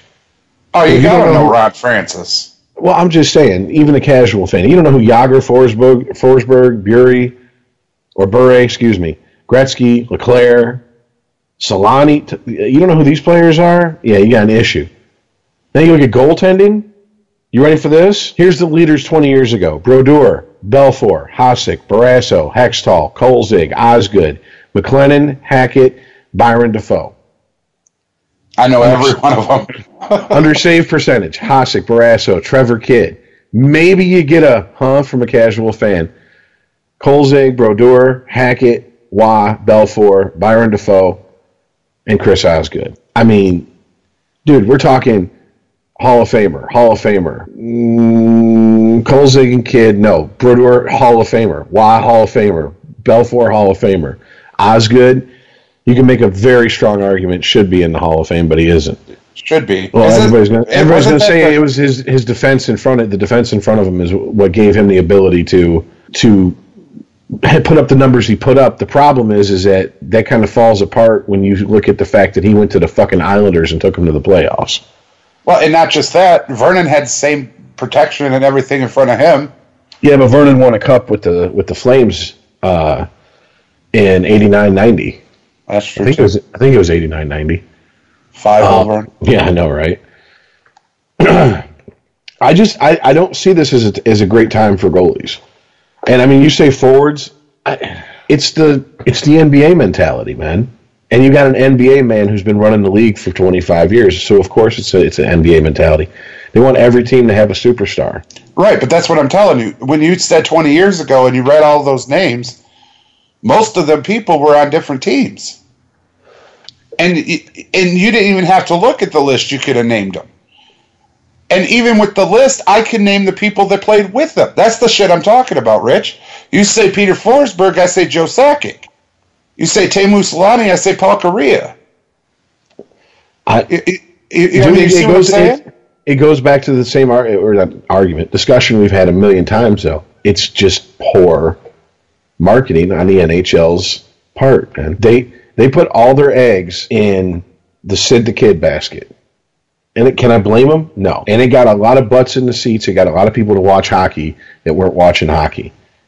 Meanwhile, Alex Ovechkin, who came into the league, what, one year before Sidney Crosby? I think. Now you're asking me to knock the dust off of some shit I ain't used in a while. So I think it came in a year before Crosby. Half-ass sports fan, it's okay. Um, I mean, his career has been, for the most part, unless you're a diehard hockey fan, a hardcore hockey fan, uh, you know, overlooked. The most casual of hockey fan knows who Sidney Crosby is, and I would like to think the most casual of hockey fans should know who Ovechkin is. I just don't think it's the, I just don't think it's the truth. And I mean, you got to think about this. A team like Chicago. Now, granted, Chicago's run looks to be pretty much over. Their window for to be a legit Stanley Cup contender season in, season out looks to be coming, you know, closing real fast. But I mean, they had Kane, they had Toews. Yeah, I mean, Pat- they, they had, Patrick Kane, huh? I mean, it, it, it, they had a good young core. The NHL's rules that they put in place after the 2004 2005 lockout is what makes it so teams can't hold on to their star players anymore. So they're forcing parity. Well, if there's anything we've learned, is that when you force parity to the point where everybody's a fucking 40 degree day, you get dips in your fucking viewership. NFL, I'm looking right at you for the last two seasons. I mean, it, all other bullshit aside, you're not putting that exciting of a product out there. You're just not. It's football, and we'll take it because it's football. But this, it, it's way too fucking watered down. Way too watered down. And you go, well, that's what we want. But no one gives a shit if there's a fucking close game between the Bucks and the Dolphins, especially on Monday Night Football. And no one gives a shit if there's a fucking nationally televised NHL game anywhere. And that's a fucking problem. It- it- I, I don't know how to fix it. I do. I know. I know what will fix it. I know they won't do that. What will fix it is go back to that 1980s to the late 90s period and style of hockey. I think e- even if you did that, dude, the only thing that's going to fix the NHL is a television contract. Because I swear to God, I was at the bar the other night, and then a hockey game. Well, it was a hockey highlight actually, and somebody said out loud, "Oh shit, they still play that game." That's here in Kansas. I'm not kidding you. I believe it. Dude, I lived in Florida the year that they, they drafted uh, Vincent Lecavalier. They had just had Chris Gratton. They lost him to free agency to, to uh, uh, Philadelphia that year. They just had Chris Gratton. They had players. They had you know up and coming and name players on their fucking on their team. Tampa Bay did. And because it was five dollars extra, and I thought it'd be something cool to carry around, I got the Tampa Bay Lightning license plate. Do you know how many people who would see me in my car and I get out and they go, Tampa Bay Lightning? What the fuck is the Tampa Bay Lightning? Is that a soccer team? Dude, I, I lived an hour and a half from Tampa Bay. I live so close to Tampa Bay. That's the fucking team that they showed every Sunday when we watch football. That's why I'm a Tampa Bay fan. That's simple. They weren't showing the Dolphins. I wasn't. I wasn't that close to South Florida. They were showing, the, and this is when they were the creamsicle yucks, Tampa Bay yucks. All right, people don't even. And I'm like, they're one of two hockey teams. Two. Who's the fucking other team? Huh. And I'm just like, you got to be kidding me, dude. Why are we wasting fucking players, careers, and franchises in areas that no one gives a shit about? Right, but when they got Martin St. Louis, No one gave a shit. Dude, they, they got. they did when he won the cup. But what I'm saying is, Tampa, it, it, the top two scorers in the league play for Tampa. Kucherov and Stamkos are. and Stamkos is one. Kucherov is two. All right. They have Steve Yzerman as their fucking general manager. A name that if you know anything about hockey, you should know that name. I guarantee you go down to Tampa and it's just a bunch of shoulder shrugs and eh, eh. I guarantee it, dude. I, I, I- Yeah, you and I- say Stevie Y, and they're like Stevie who and why what? Steve Yzerman. Yeah, yeah, I was I was just about to say I wore I wore my Yzerman jersey the last time I went to Florida. I wore my Yzerman jersey one day, and I actually had a guy come up to me and go, "Who's Zierman?" I'm, I was like, "You mean Yzerman? How do you get Yzerman out of that?" And I'm like, "Oh God, oh, it hurts. Just walk away. Just walk away." Sidney Crosby is only 30 years old. Yeah, He's won like four Stanley Cups. Or like three, right? Yeah, but against two. That's what I'm talking. But against two. Uh, one was against the Detroit Red Wings, if you recall. It's not even the Detroit Red Wings anymore, man. not even close. No, and and and and I'm gonna fucking pull a Iceman about the Red Wings and, and go all Homer for a second. I don't know what the fuck's going on in Detroit. They're calling for Jeff Blashill's head. He's the head coach. Blashill has had success at every level of hockey he's coached at. On top of that, he coached half these guys with the Grand Rapids Griffins, which is the, the minor league team. It's it's it's it's like the minor league team for the Tigers. You know, it's the next step after the Griffins is the pros. Is the well, you're a pro if you play for the Griffins, but is is the show is you don't go no higher than the NHL. You can make a lateral move to the KHL. That's about it. And I mean, it, the 500 record with players that he's he's won championships with before. You got eh, you got players barking back at him. He pulled Howard the other night after Howard let in four goals in two periods, and Howard's fucking chirping at him on the way into the locker room. And I'm just thinking, what the fuck is going on in Detroit? Like I've even the Dead Things era it's a little foggy for me because I was a kid, but I mean, I just it's like all the planets aligned, and it's just like we all all the planets got together and said, "Yeah, fuck the Red Wings." I mean, I understand they're handcuffed by a lot of the contracts they have, but I mean, Jesus fucking Christ, man.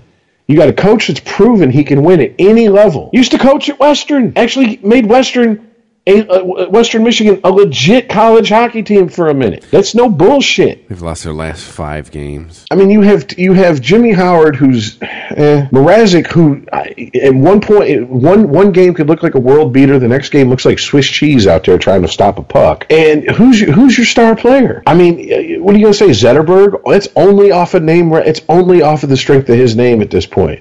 He's not a fucking top player. Supposed to be Dylan Larkin, ain't him? I mean, I, Hey, who the fuck are the Vegas Knights? well, I will say They're still in first.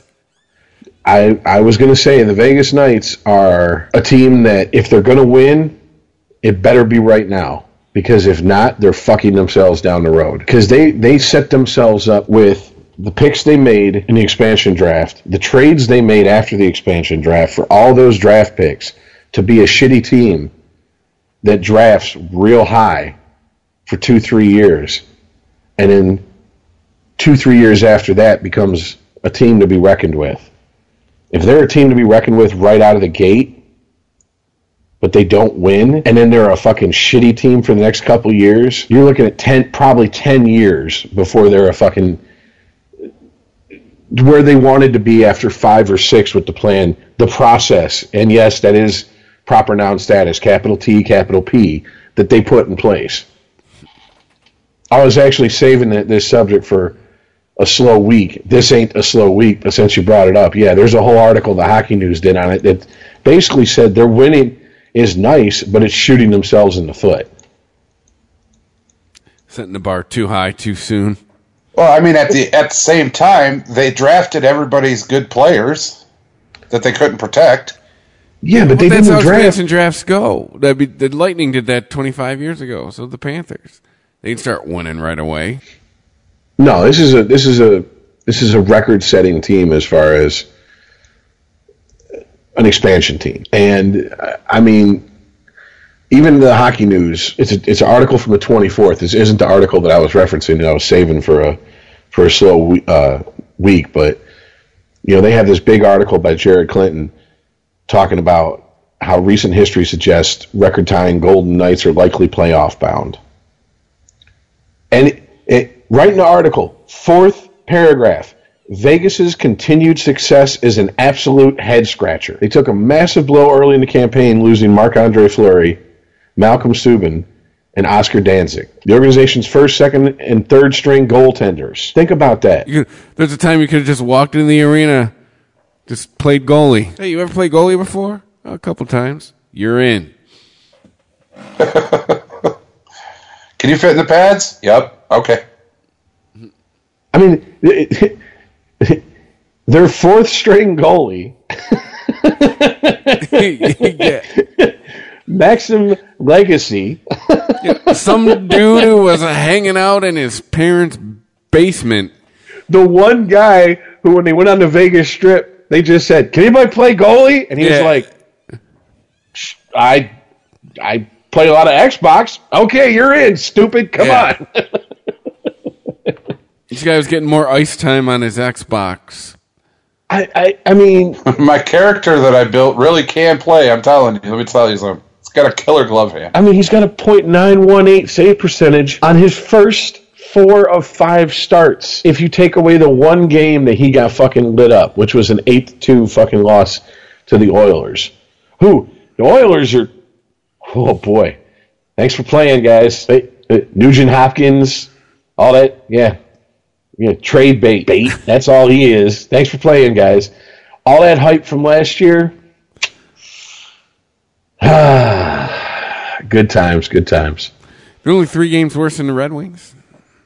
Red Wings are 500 team at the moment. Yeah, and they have Connor McDavid, the savior of the fucking franchise. Who the fuck does the Red Wings have? Once again, Uh, I'll, I'll wait. Go ahead. it's there's nothing there. audio from the Red Wings bench. It's, it's the audio from the fucking opening, opening puck drop of last night's game is what that is.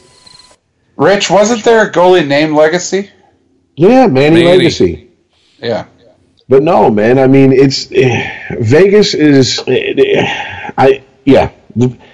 You better win now, and you better hope you become a destination fucking place for free agents. Because if because they were putting all their eggs in that we're going to build through the draft basket, and that's just unless they absolutely tank from here on out, which this team seems incapable of.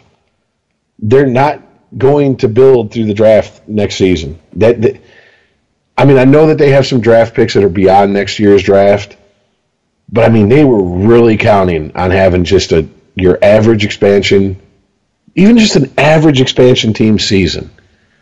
You don't have to finish dead last, just within the you know the bottom five.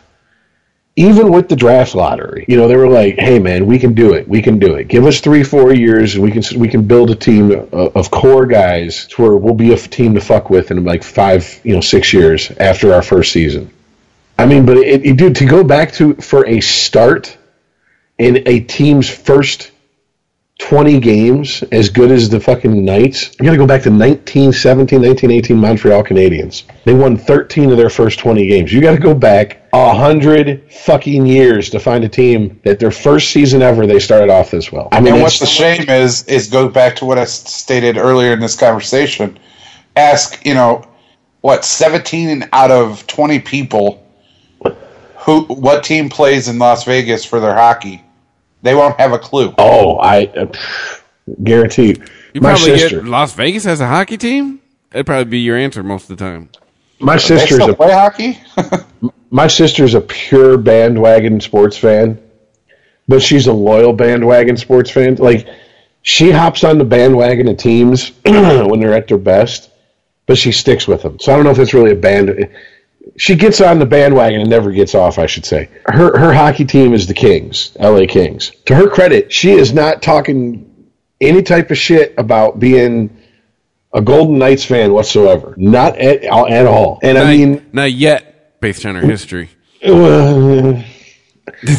okay, it goes Cowboys, Yankees, Bulls, Wow. LA Kings. Wow, wow. Well, she's in. what happened to the 49ers? Is she an Alabama fan too? She's. I don't know if she follows college football. she's one of the. She's in one of the few places where I guess that is understandable because she grew up in Vegas. So you have no. You have no home team. Ah, it's true. I That's actually like do. here in Kansas. Look at Yeah, I mean- Oh, I mean, yeah, you got the you got the UNV, you know, but the running rebels. But how long ago was that? I mean, that was like what twenty five years ago now, twenty years ago, something like that. Ninety-two. Yeah. So I, I, I guess to her credit, she hasn't jumped on the bandwagon yet. I mean, she's she's stuck with the Bulls. I mean, she was like Bulls.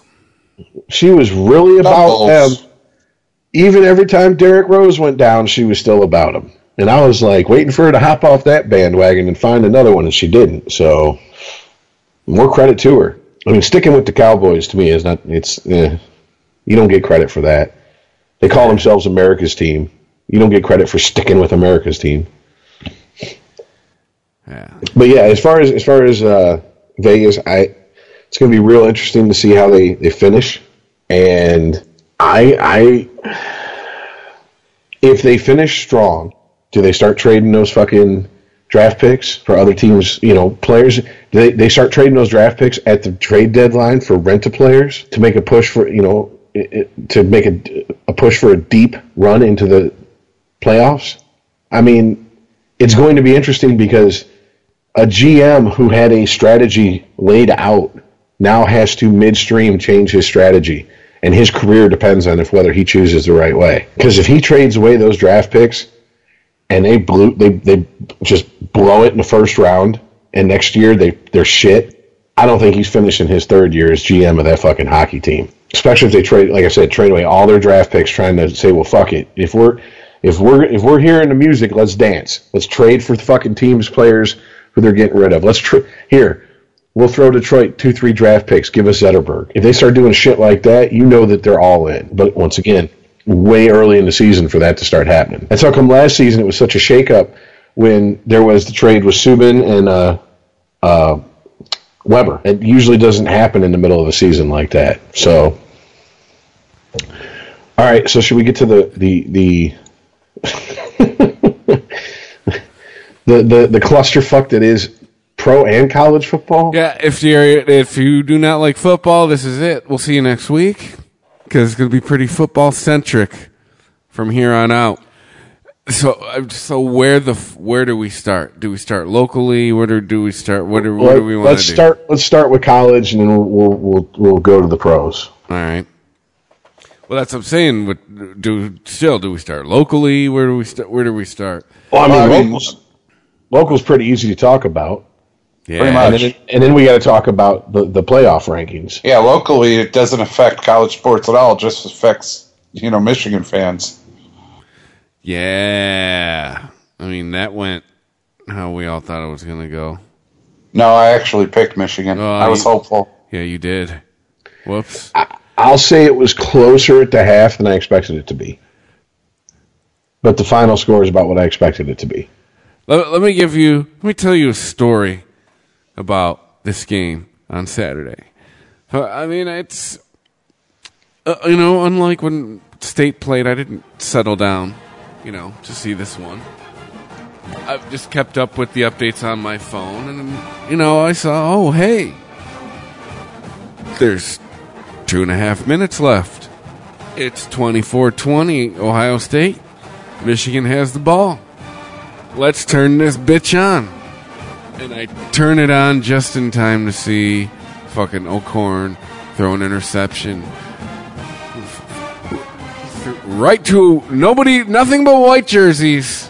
Who the fuck was that guy throwing to?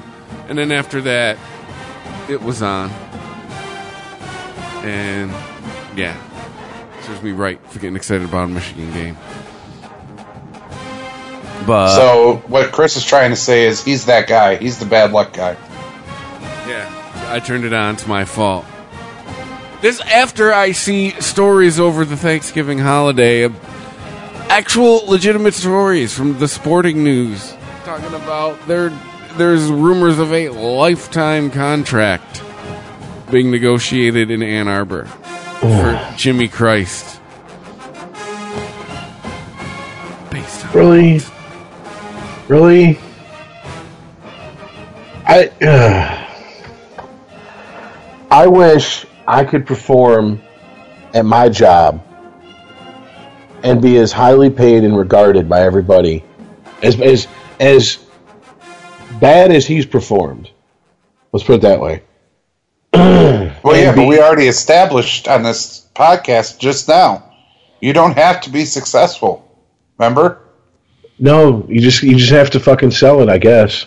One in five. That's what the announcers kept talking about the last minute of that game. One, he is one in five versus Michigan State and Ohio State. Dude, first of all, Michigan only won during that one year when Ohio State didn't have Sweater Vest and Uncle Urban, when they had an intern head coach. Luke Fickell, whatever the fuck his name was. Or whatever his name was, yeah. The dude who was like, don't get comfortable, don't change anything in the head coach office. You ain't going to be here very long. Basically. yeah, you're the guy who's after the guy who's going to be before the guy. Exactly. I mean, that's that's it. That's all there is to it. It's the only time they've beaten them in what, 12 years? 11 years, I think? I've stopped counting. I just look at this is as a Michigan fan, this is what I do every season since 2007.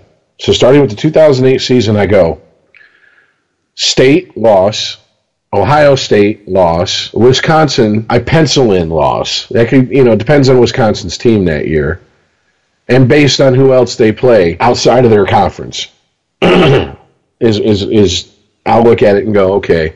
Like this year, I thought they were going to lose against Florida, but Florida just the the, the people singing Florida's you know lowering Florida the body of Florida into the ground before the season started were right to do so. I just I, I couldn't hop on that bandwagon. I know they lost a lot of people to suspensions, and the program's kind of in flux. I just didn't think they were going to be as bad as they fucking are. I thought they were still going to see a Florida team that had some fight in them. They didn't. And I mean, you can't even call that their signature win this season. What is their signature win this season? They don't have one. This ain't even. eh, This ain't Tim Tebow, Aaron Hernandez, Florida. Their signature win is one win against Michigan State last year. That's their signature win under Harbaugh. against a three and nine Michigan State team. A historically bad Michigan State team. Cam Newton was on that team, Chris. That too. But I, dude, I lifetime contract. I'm with you, Chris. For what? For name recognition? I mean, What have you done? the stat sticks out in my mind, and I cannot understand the people that defend him. When I point this out to him, is outside of the Rich Rod era, this is the worst stretch in Michigan football history. Brady Hoke had a better fucking stretch in the same amount of time, in the same amount of years than Rich Rod did. Yeah, but you know, Harbaugh went to the fucking Super Bowl though. 'Cause that matters. No, Yeah, I and just I- wanted to throw that football. out there. I can't. I can't think of anything else he did. and when I roll over and look at my my future three, maybe four of a wife and tell her I fucked a dime piece one time, it's not going to change how she looks. What the fuck does that have to do with anything going on right now? To quote I Eric just- B. and Rakim, it ain't where you're from, it's where you're at, homeboy. Yeah, I just can't think of anything else he's done. Meanwhile, your your rival program across the state did a complete fucking turnaround in one season. I'm telling you, I'm. He's one of the best two coaches in, in, in, in college football at this moment. D'Antonio, hands down. Show me a coach who's done more with less. Show me a coach who goes and recruits a bunch of fucking three star recruits and coaches them up and they play out of their fucking skulls. They play like five star recruits. Because that's that's the other thing. We talked about this pre show, is that the the, the Kool-Aid drinking Homer, you know, bathing in the butter Wolverine fans always in the offseason point to recruiting. Oh, look at look at all the look at all the recruits we got. It doesn't matter if you can't do anything with them. I can have a fucking 12 inch cock that's like a 40 ounce around. If I can't get it hard, it ain't no good. What am I doing? Am I stuffing a wet noodle into a hole? Am I, am I gonna am I gonna put my balls in the bitch's fucking gash and go there, bi- there, bitch? You feeling filled up? You feel you satisfied? Take it all and the balls. What the fuck can you do? You show up with a huge cock, you can't get hard. You're useless. You would- it, it, unless you got poor man's Viagra sitting around, two popsicle sticks and some duct tape. There ain't shit you can do with it. so what the fuck do all these high recruits mean? Nothing. We've proven that. And obviously, state and Michigan and most of the teams, most of the teams, I'm, I'm uh, not including that team in the, that fucking pimple on the asshole the wrinkle of the world called Ohio State in the Big Ten either are incapable or unwilling to buy players like they're in the SEC. Imagine if they did, where D'Antonio would be. Imagine if they spent the SEC money to get players like the SEC, like we know the SEC's doing. Or would D'Antonio? How many national championships would D'Antonio have at this point? We'd be kissing the rings in East Lansing. Seriously. So I, uh, it it in the last ten years, and I'd have never thought this when Lloyd Carr left. When they announced Rich Rod was his was was his successor, I was like, oh shit. And I remember my former brother-in-law. I looked at huge Spartan fan. I looked at him and said, "You guys got three years. Enjoy it." And he goes, "What the fuck's that mean? Is it three years till Rich Rod gets good?" I said, "No, that's three years until they fire his ass." Yeah, I just remember hearing that, hearing that hiring and going, "Huh? Uni- University of Michigan? That was the start of all this nonsense. He came in and tried to take a team that was built in the classic archetype of a Big Ten team and turn them into a, a, a read option, spread offense, whatever the fuck that was hot at the moment. And he completely had the players to not do that. Finally, Brady Hoke comes in, tries to go back to a Lloyd Carr style offense but he's got all of Rich Rod's players. So that that was I mean at that point it was he was a clusterfuck. He was like except for Rich Rod the worst stretch in Michigan football history. So when we got Harbaugh it was like okay now Harbaugh is going to go back to that fucking Bo style 3 yards in a cloud of dust grind it out and he's a quarterback whisperer. Look at what he's done with all the quarterbacks he's worked with, and he's he's he's not starting like Brady Hoke was with players who are not built for the, his system. I mean, outside of just giving him players like an expansion draft, there's nothing more they could have done to give him a, a, a, a better head start than he had. And what's he done? Nothing. And I mean, three and nine last year, and there's. And, uh, yeah, they're not going to be in the playoffs. All right, they're not, they're they're not, not even sniffing the playoffs. They're not even sniffing the top ten. They're 19th in the in the rankings. They're barely hanging in in the top 25 for the for the playoff rankings. But no one expected them to do what they did this season, and that's just what D'Antonio does. I seriously, if if someone asked him during an interview, "What are you doing this year?" I'm just doing what I do. I win. I'm like King Midas. You give me garbage, I touch it, it turns to gold. Period. And lifetime contract. Why aren't they talking to D'Antonio about that? That's who you have that conversation with. Yeah. That's that's who you go to and say any football team, any college football team in this state. That's the only football college football team that should be talking to their coach about a lifetime contract. And I'll say this: this has nothing to do with him. This just has to do with my feelings on lifetime contracts. I'm not for them. Once you give someone that, that carte blanche, slipping up becomes, well, eh, I got job security. That, oh shit, my seat's getting hot is no longer there. And reality has, and, and, and facts have taught me in 40 years, lots of people in sports need that seat to get hot because that's the motivation that keeps them going. How many teams are motivated by you guys suck? You can't do it. Oh, we can't? Let me show you what I can't do. I mean, it, it, I, so that's just my opinion on, on lifetime contracts, period. But once again, anybody in the state talking about it, it shouldn't be U of M. Damn sure not with Harbaugh. Well, I, I can't say he's a quarterback whisperer either. The only quarterback he went to the Super Bowl with currently can't get a job. Yeah, but you got to look at what he's done in when he was at Stanford, et cetera, et cetera. That's what I'm not saying he's the quarterback whisperer. I'm saying that's the hype that he was delivered to. That's the hype that came with it. So I never really bought into all that hype. I was like, okay, they got their man. I would rather have had Les Miles. That's just my opinion. There was that is such a no brainer. I mean, dude, one of the things I keep hearing from the fucking faithful is the fan base has divided itself in two here locally, which is people like me who are very vocal, apparently minority, who are like, look, he's got to go. We were sold a bill of goods. Is this his worst season as a Michigan coach?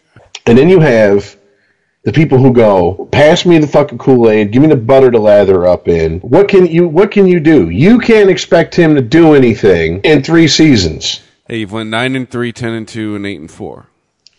Okay, so let me break. And and and I looked up a stat just to rebut these fucking idiots and show them what you can do in three seasons when you have an actual good coach who's motivated to to win. All right, and is not motivated to get his brand out there. Okay, so let me run down the list. You got Bob Stoops in Oklahoma, second season, national championship. Larry Coker, Miami, first season. I will say that he was put in a position to win. Whatever. Tressel, Ohio State, second season. Pete Carroll, USC, third season. Urban Meyer, Florida, his second season. Les Miles, LSU, third season. Nick Saban, Alabama, his third season.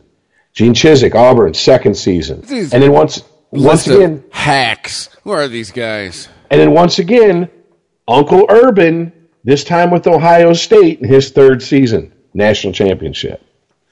Bunch of losers on this list. Going back to the hockey talk, if you don't know these people, you've never watched college football. So I mean, show me show me where you can't expect a coach who comes with this much fucking uh, sound and fury to win in their first three years. Taking his shirt off, saving what what what, what happened his first season here? Didn't he save someone in a car accident or something? I I can't. I, man, he, he he climbed up a tree into a fucking recruit's second story window and spent the night in his at his house and and running around yeah with his shirt off, having the satellite camps all over the country, and eh, I mean he. Some of the shit I liked. I was like, you know what? Yeah, fuck that. Go down to SEC territory, have a satellite camp, and show these show these kids, hey, look, if the F- uh, SEC passes you over, why don't you come up here to the Big Ten? Why is his seat not hot? That's the question. And I think it really comes down to because U of M realizes this was their guy. They have nothing else. They have no one else to go after. Who the fuck they going to go after? Who are they realistically going to go after? Antonio. That's not happening. Biggest coup ever. That's not happening. I mean, it's just yeah, I, from the I'll even from the pros from other colleges. Who are they going to who who who is on the radar? There's no one, dude. There's no one at this point. Michigan has ten years of meh. This is not a football factory anymore. So great. I mean, what was what was the big stat that everybody in the offseason was talking about? That they sent 14 guys to the NFL last season. Okay, and Big fucking deal. Yeah, exactly. Alabama sent eleven. I mean, I I, I I I forget the stat that the person rebutted against them with, but I was like, Alabama sent 11 last week. That's what I'm saying. Like it was just like yeah, and teams that win national championships sent almost the same amount of players. So what's your excuse? You're arguing against your point here. If they have this great of players, what the fuck are they doing with the record they're with? Meanwhile, I love pointing this out. This, ri- thi- it's funny. The state fans around me are kind of like, dude, you're kind of like a by proxy state fan now. I'm like, fuck you. No, I'm not. They're like, dude, seriously, you make you make better arguments for state than we do, and we're fans. I just go, how many how many players in the in the NFL played at state, and how many players played at Michigan that are currently in the NFL? Thank you. You may sit down. State's got them beat by a fucking lot. Oh, yeah? You like that? Yeah, but but the goat went to the U of M though. Yeah, and he wasn't even the fucking starting quarterback in their national championship season. All right. I mean, it's not like And he was the 199th pick in the draft. Exactly. That block M didn't get him a, a high draft pick. It was. That's a mother. Remember we were talking about Charmed Life with Derek Jeter last last week. Tom Brady coming in a a, a, a, a hot second with a bullet for Charmed Life. Because I've seen his combine fucking workout and his video. And when they got him standing there in shorts, that motherfucker doesn't look like a quarterback. And that's in the prime of his life as far as conditioning. That motherfucker looks like every other fucking drunk, pasty white boy I see walking around at B Dubs on Saturday afternoon watching college football talking about when I was in high school, I could throw it over to that mountain over there. That's who he looked like. Looking like Johnny Manziel and shit. Serious. He had a dad bod at 22. All right. I, come on, man. So, I mean, that don't. Any state fan or any Michigan fan talking about Tom Brady, shut the fuck up. All right. I was, I was a Michigan fan back then. Y'all weren't singing his praises then. All right. So don't try to ride his coattails because he went to a perfect situation for him with the perfect coach for him. That has nothing to do with where he went to college. Stop it. Oh, but uh, what are the memes that show up every year where they what, where they tear the, the jersey away, the New England jersey, and it's got his Michigan jersey underneath? Yeah, and he was drafted so low he couldn't even get his number that he played with under Michigan. He was ten at Michigan. He's twelve on on the fucking Patriots.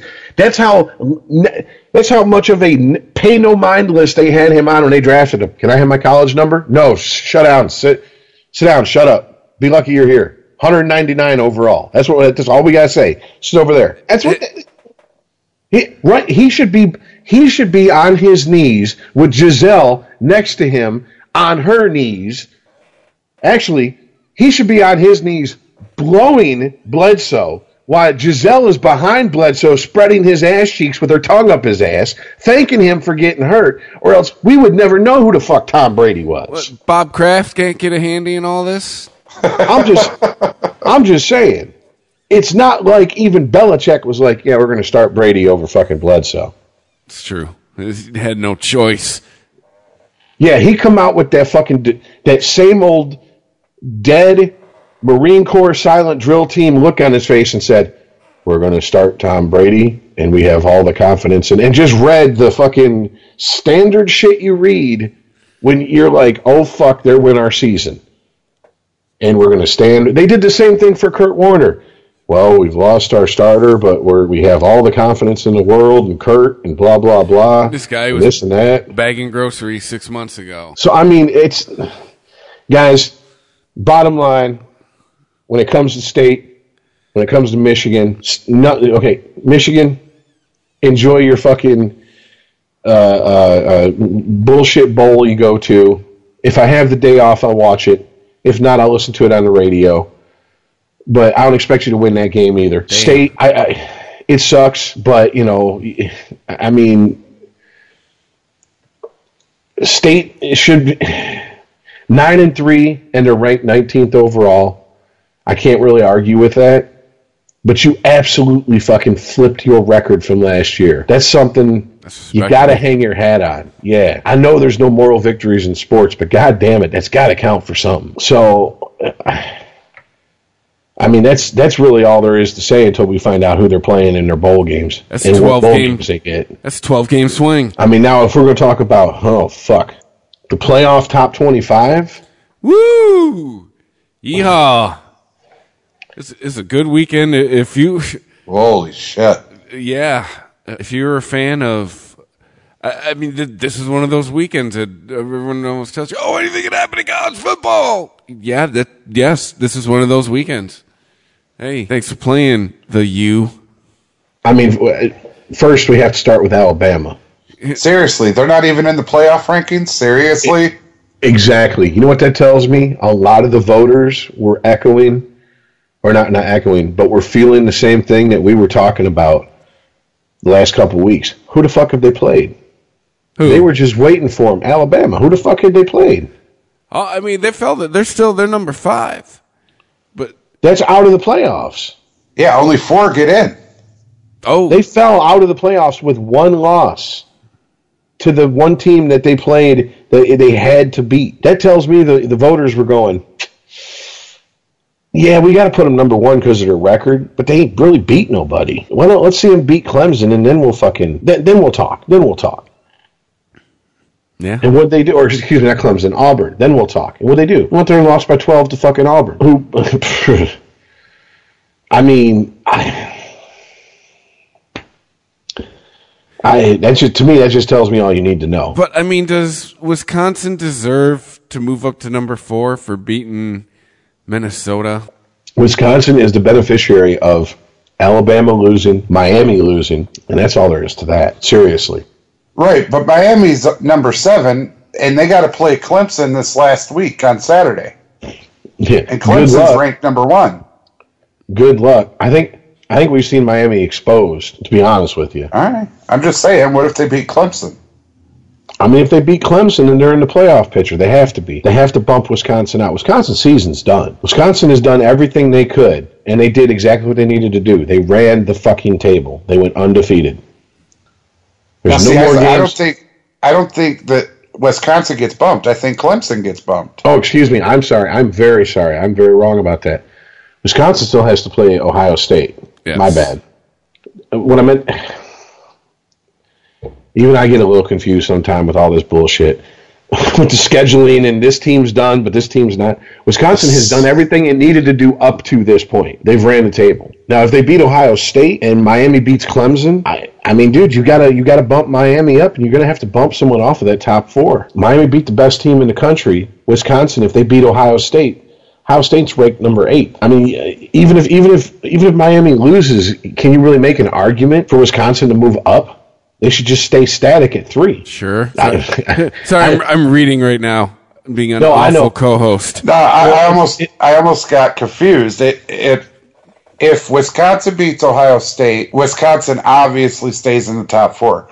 However, if Miami beats Clemson, Clemson's out and Miami's in. I don't know if Clemson's out.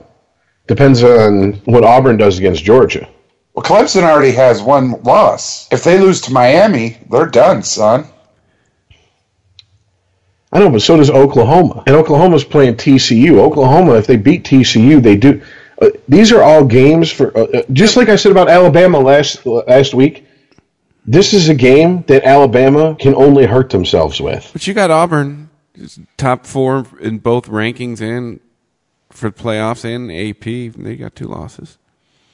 But once again, who they lost? Who they? Who did they beat? That's they lost to L, a ranked LSU team, and oh shit, who else did they lose to? Clemson. Yeah, I mean it's these are Does anybody else get like the basketball feeling at this point?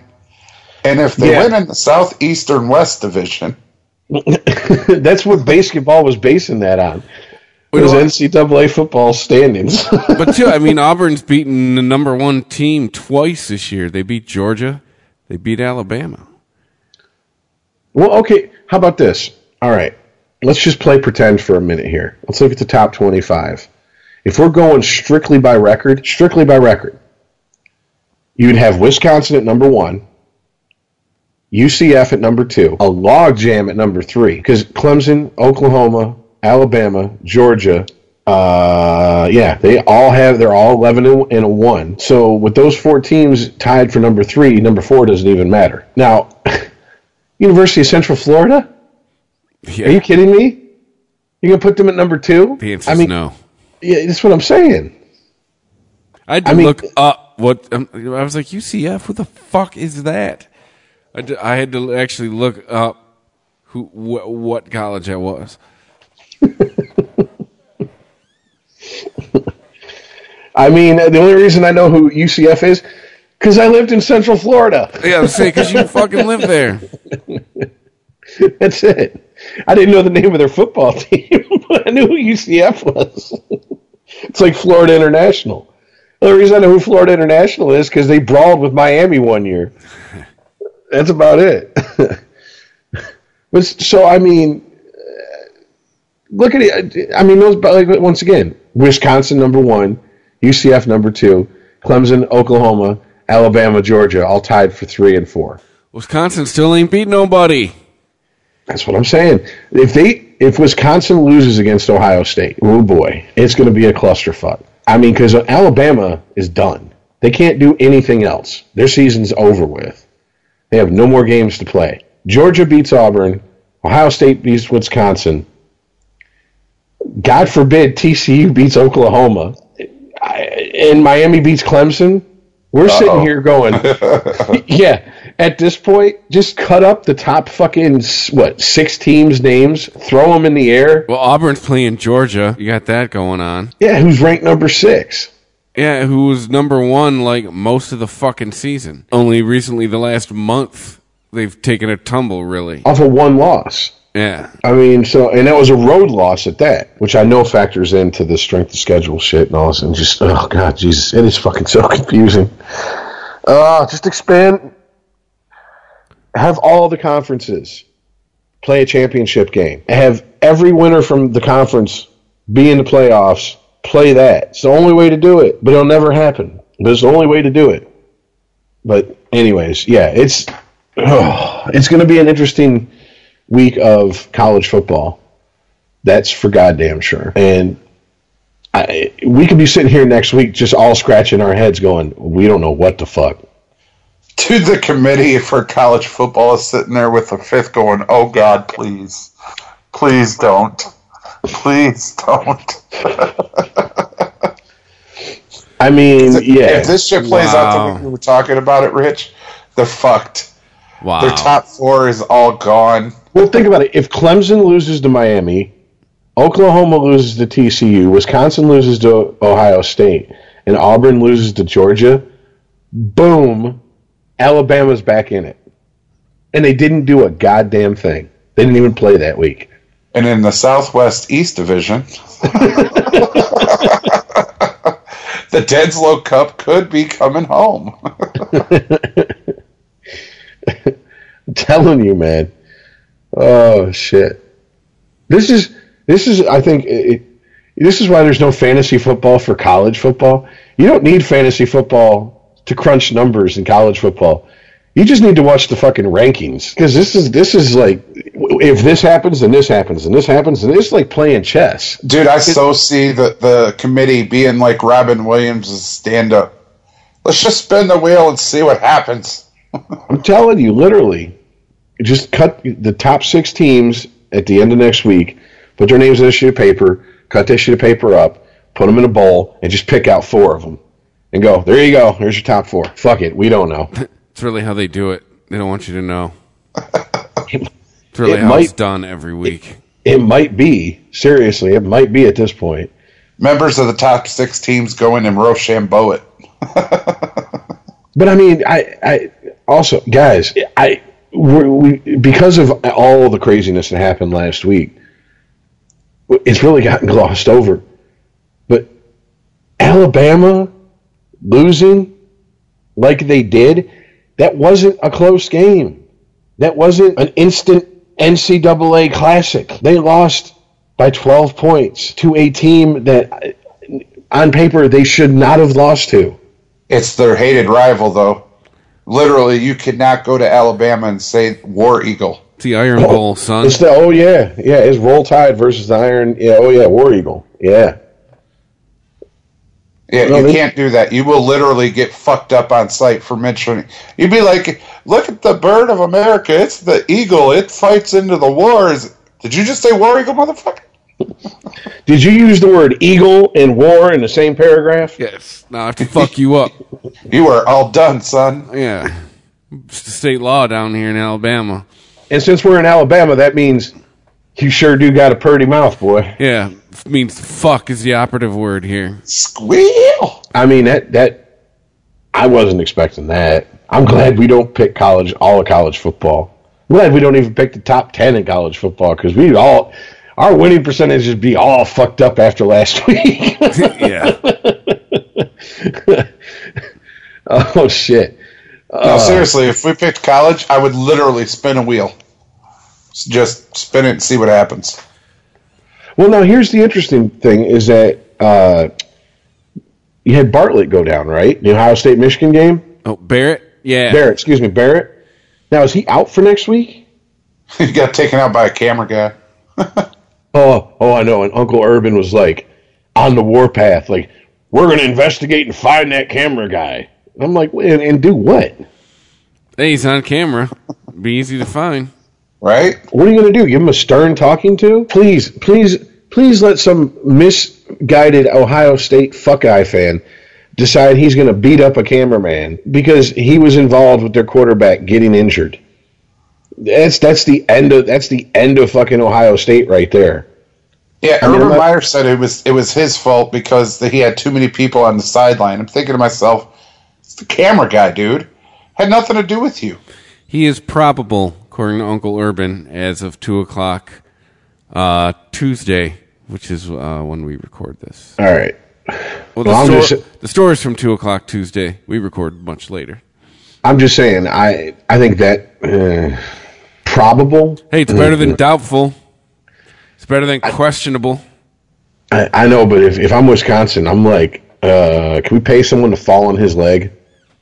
Hey, at this point, too, it could be all about mind games with Wisconsin. Is he going to play? Is he going to not play? I don't know. You'll know on Friday. You know, There are coaches that love to play that, that type of game. Scotty Bowman for the, when he when he coached the Red Wings, he was infamous for that. Everyone's questionable. Everyone's I special. Everybody has an upper body injury. Everyone's D to D. I want a decision clock put on the coaches. They got one day. They got to make up their mind. A 24 hour timer Yeah, starting at the end of your last game. Well, I mean, it truly right. is. A, that truly is a strategy, though, because how can you how can you game plan if you have if you have a quarterback who you game plan for all season, or not all season, but all week, and then at the last minute, eh, nope, surprise, we're going to put in another quarterback, and his style is completely different. Well, have fun. Surprise, we signed Colin Kaepernick. and he starts this week. He's a he had 12 year eligibility senior. left. he had eligibility left. It's okay. with all the safe spaces and shit on college, he'd fit right in. But yeah, it's it's it's ah. Once again, I, college football way more interesting these last couple of weeks than, than NFL has been. I mean, I know it's not fair to compare the two. We're not on the home stretch with with the NFL, but I mean, this is uh, this it's it's going to be a hell of a last week. That's all I gotta say. Y- you are with fancy. I mean, per, matter of perspective, because if you look at the college top people, top uh, teams, and the NFL top teams, it's it's about the same thing. I mean, there's more college teams than there are NFL teams. That's the only thing. You know, we're sitting here talking about Oklahoma lost, fucking, you know, you know, Georgia loses, Alabama loses. But we were doing the same thing with NFL. Fucking Patriots lost. Where the hell did Kansas City go? Who the hell are the Eagles? LA Rams, what? You know, I mean, we were doing the same thing. So, I mean, it's a matter of perspective how you find it interesting, I guess. Well, I, I, I just this is why I love college football when it comes down to, to, to shit like this, Uh, because no matter what, it gives you something to talk about. There's always the the well, these two teams never played each other. What would have happened factor? And there's a type of fans that like to speculate, and there's a type of fans that don't. I like playing the what if game.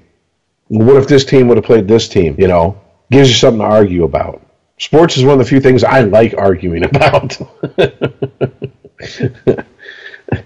like in day to day life, don't argue with me. Just just do what I tell you to do. You know? Sports is a different story. what what are you why are you arguing with me? The light is red. Come to a stop. All right? And there. It's that simple. That's uh, sorry, I flashed back to my married days for a second. but uh, uh yeah, and Easy, I Johnny mean- Depp. Calm down. yeah, I know, right? Uh, kind of, you know, a little lateral movement here in college football is the whole Greg Schiano Tennessee clusterfuck. I don't think I've ever seen a, a, a college football coach. They announce that they they're going to hire him, and before they can even hold a press con- a conference, he's fired. See? Can't fuck the kids, man. Can't, And see, can't even be around it. See, this is yeah. I mean, there's no way we can have this discussion without dipping our toe a little bit into what's going on in pop culture with the the accusations of uh, harassment and and and sexual uh, misconduct, et cetera, et cetera. Because I feel like I feel like right or wrong, he's kind of catching the fallout of this shit. Because when he was at Penn State, what was he? He was a uh, he was in his early 20s, and I believe he was a student assistant. So he wasn't high up in the fucking inner workings of the football program. Did he hear rhythmic slapping? I yeah, that's there's something to have nightmares over. But no, and this is you know this is supposedly what got him hired and fired in the same day.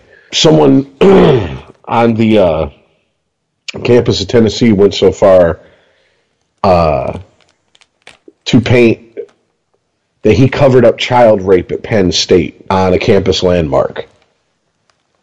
Um, I don't know. I'll take the rapists for 500. I mean, okay, uh, I'm just going to read from the article I have pulled up here. Schiano's hiring was leaked before it was announced, and decision was swiftly.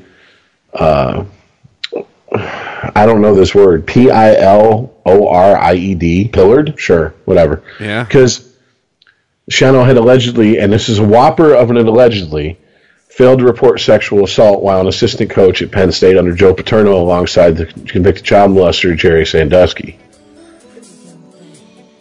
Now, in a 2015 deposition, former Penn State assistant coach Mike McQueary testified that another Penn State coach, assistant coach Tom Bradley, had told him that Schiano had talked to him about seeing Sandusky abusing a boy sometime in the early 90s.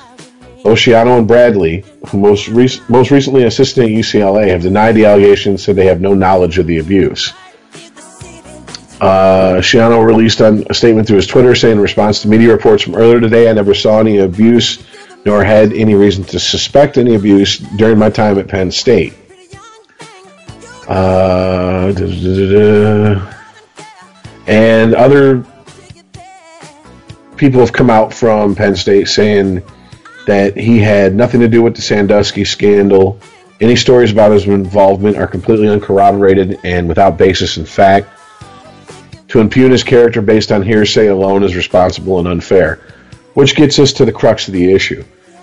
And this is why I said we're going to have to dip our toe into the pop culture zeitgeist of the moment.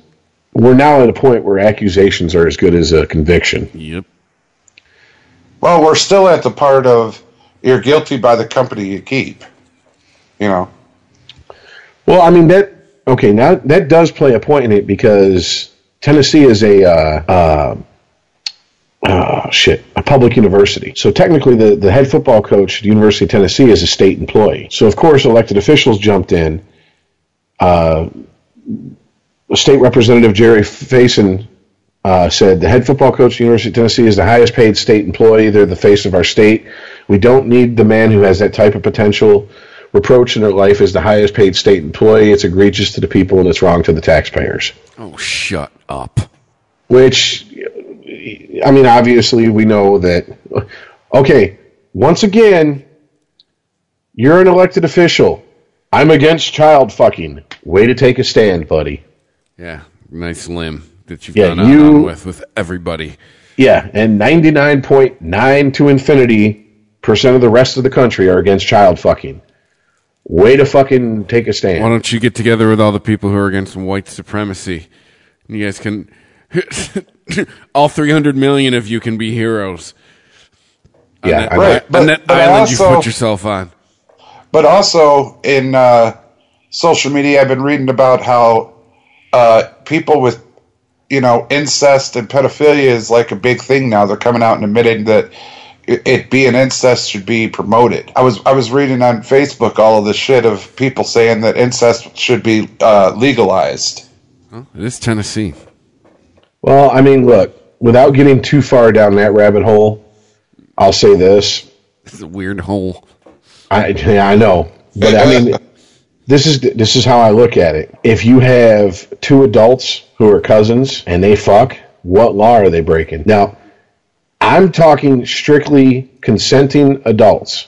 I'm not talking underage. I'm not talking stat rape. I'm not talking molestation. I'm talking two consenting adults. My opinion tends to run towards the, the very much the libertarian of if it ain't got nothing to do with me and you're not hurting anybody else, it's none of my business. So Greg Do I think- Do I think it's fucking. Is this something I would strive for? No. So that's all I'm going to say on that. The problem, though, is that's not a mainstream way of looking at things. I don't care what social media says. Social media is essentially 10 of 100 people yelling the loudest out of those 100. Yeah, with high-powered bullhorns. That's what I've Exactly. That is not the prevailing attitude. It's not even close to double digit percentage attitude in this country. Social media is like the assholes in Vegas on the street corners with bullhorns. They're really loud while you're near them. You know, if you just ignore them and walk away, voice I gets mean- really quiet. But while you're right by them, you can't help but hear them because they're the loudest idiot near you. Now, what is what, what gives me a little bit of insight into this story is that he was Tampa Bay's head coach for two seasons, and Tampa Bay's former GM come out and said he spent hours and hours interviewing and doing background checks With on the. Schiano. Oh, wait. And he said, yes, we didn't win, but the fact is, he's honest. He's a good father, husband. He has an and he's an excellent football coach, and that and he the fact that kids. Oh, the fact that he didn't win should be whether you want him to coach your team or not, not hearsay. And then he goes on to say something. I don't know how much weight this carries. I guess it depends on how much you you, you think about these two people's opinions, how much weight their opinion carries. He says, "If you don't believe me, go ask." I'm paraphrasing. Go ask Urban Meyer and Bill Belichick. So, I mean, there you go. I, I to me, he. I'm sorry. Go ahead. let's say the court of public opinion now matters more than the court of law. That's where we're at. Where we're at. I, and and me being the type of person who believes very strongly in innocent till proven guilty, I have a hard time with this because this is fallout from something that came to a head five years ago now, and we're still feeling fallout from it. And it's people, aka students, who were running around saying, "Oh, he's a child molester. He covers up or protects child molesters, etc., etc." The question has to be raised at what point are you are, are you actually covering up for a child molester if i hear stories but i have no i never have seen anything with my own eyes been told anything by any kid and i go running around talking out of school about stories i've heard that puts me in an actionable position where i can end up in court for slander and liable even if i go to the police more so if I go to the police because then it's then it's a matter of public record once the investigation and the case is closed, one way or the other.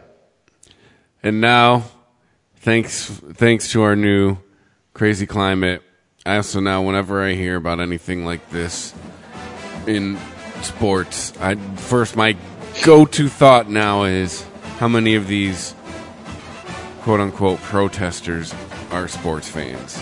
How many of these upset people actually were fucking actually in the stands at a Volunteers football game? That you know what I'm saying? Are, are these people who got word of it on campus that are that were starting all this, you know, to do about nothing? Were these outraged sports fans, or are these just you know professional? These are professional people who who take professional offense on the others on others on the, on the, the behalf of the others of other people. Well, the way I see it, this whole thing broke because somebody talked about Jerry Sandusky, right? Sando.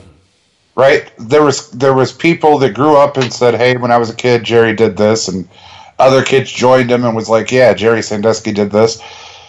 No kid has come out and said this about this coach.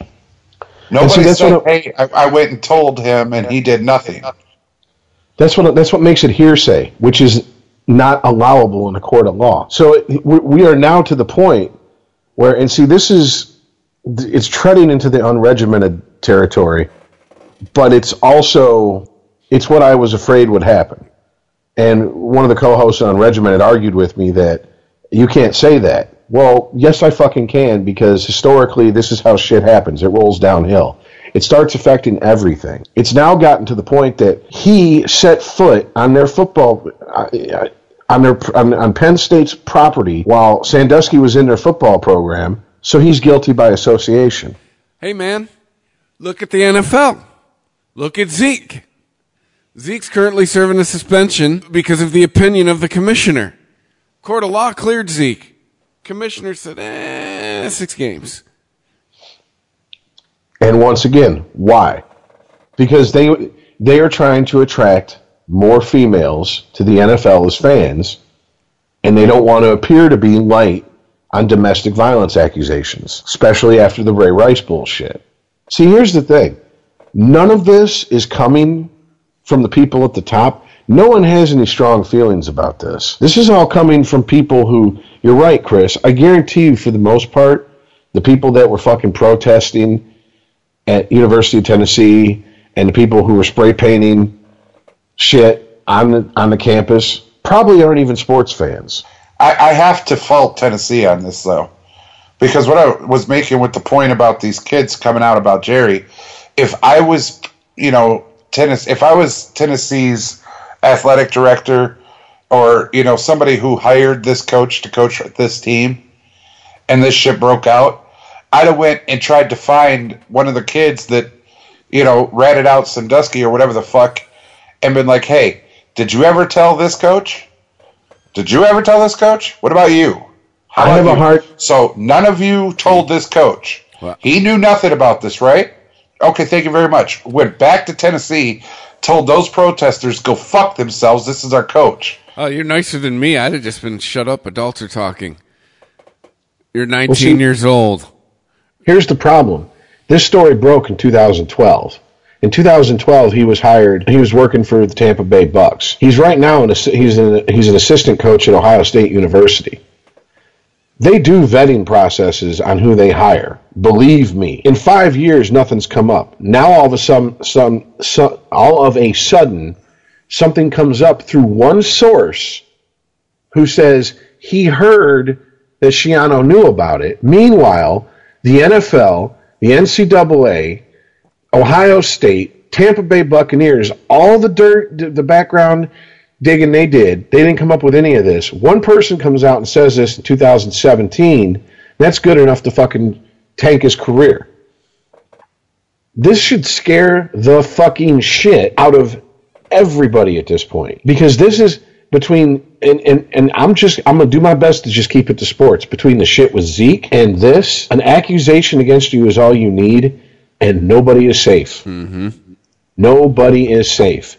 God forbid an accusation comes out against someone like Tom Brady Aaron Rodgers JJ Watt you know the clean cut white boys in the NFL because all hell will break loose at that point. And it's going to be a fucking, it's going to be a feeding frenzy. It's going to be a shitstorm. It's going to make kneeling during the national anthem look like nothing. Seriously. It's going Well, to look mean- like nothing. Like Tiger Woods, though. When all that shit broke about him, does anybody remember how many majors he won? Nope. Does anybody remember all all the long ass drives he hit? Nope. Like what his furthest drive was? No. Now But I remember the rem- waffle waitresses See, and the golf club to the face and There the you go. Ambien. And the text saying, I want to fuck your ass like I own it and choke you like you like it. I can remember those texts that they fucking released, yeah. see, But here's but this man one- changed the sport of golf, and like- all we can remember is his sexual escapades. That was like nine years ago too, wasn't it? Like the uh, wasn't it Thanksgiving weekend, like two thousand nine? It's- it- thousand nine? It's yeah, it's eight years ago now, yeah. And he's still feeling the fallout from that. Oh yeah, That's never going they away. got to fuck Lindsey Vonn for a while. And I mean, here's the thing, guys. Yeah, he's a scumbag who cheated constantly, obviously, on his wife. But he, he didn't. He wasn't out there fucking breaking the law with his dick. He wasn't committing crimes. This is just he fucked around on his wife, and we extracted more than a pound of flesh from him. Unless the law was the name of a waffle waitress. Exactly. That's who's breaking. But I mean, this is these are clearly cases of I mostly okay. First of all, I guarantee you this, and this is going to piss off a lot of people, but it's just a fact. Get pissed at the fact, not the person delivering it to you. The number I'm picking is out of my ass, but we all know that the number is going to be high. I'm going to say 80% of these people that have had accusations leveled at them will net none of those accusations They'll never stand in front of a fucking judge because of those accusations. So people's careers are now being ruined strictly on I said th- this happened. And we can't, we can as individuals, but we can't as a society go, well, what proof do you have? No, as a society, we want to know that these big stars are worse than us. We want to see them tore down. They make way too much money, and some of them don't do the job they're getting paid to do. So, at the first hint, the first smell, the first glimpse of that they're imperfect, oh, we're gonna jump on that. Just waiting to hate. Well, See, they did. They even did it to Jordan with uh, all of his gambling and his dad and all this shit. Remember that? mm-hmm.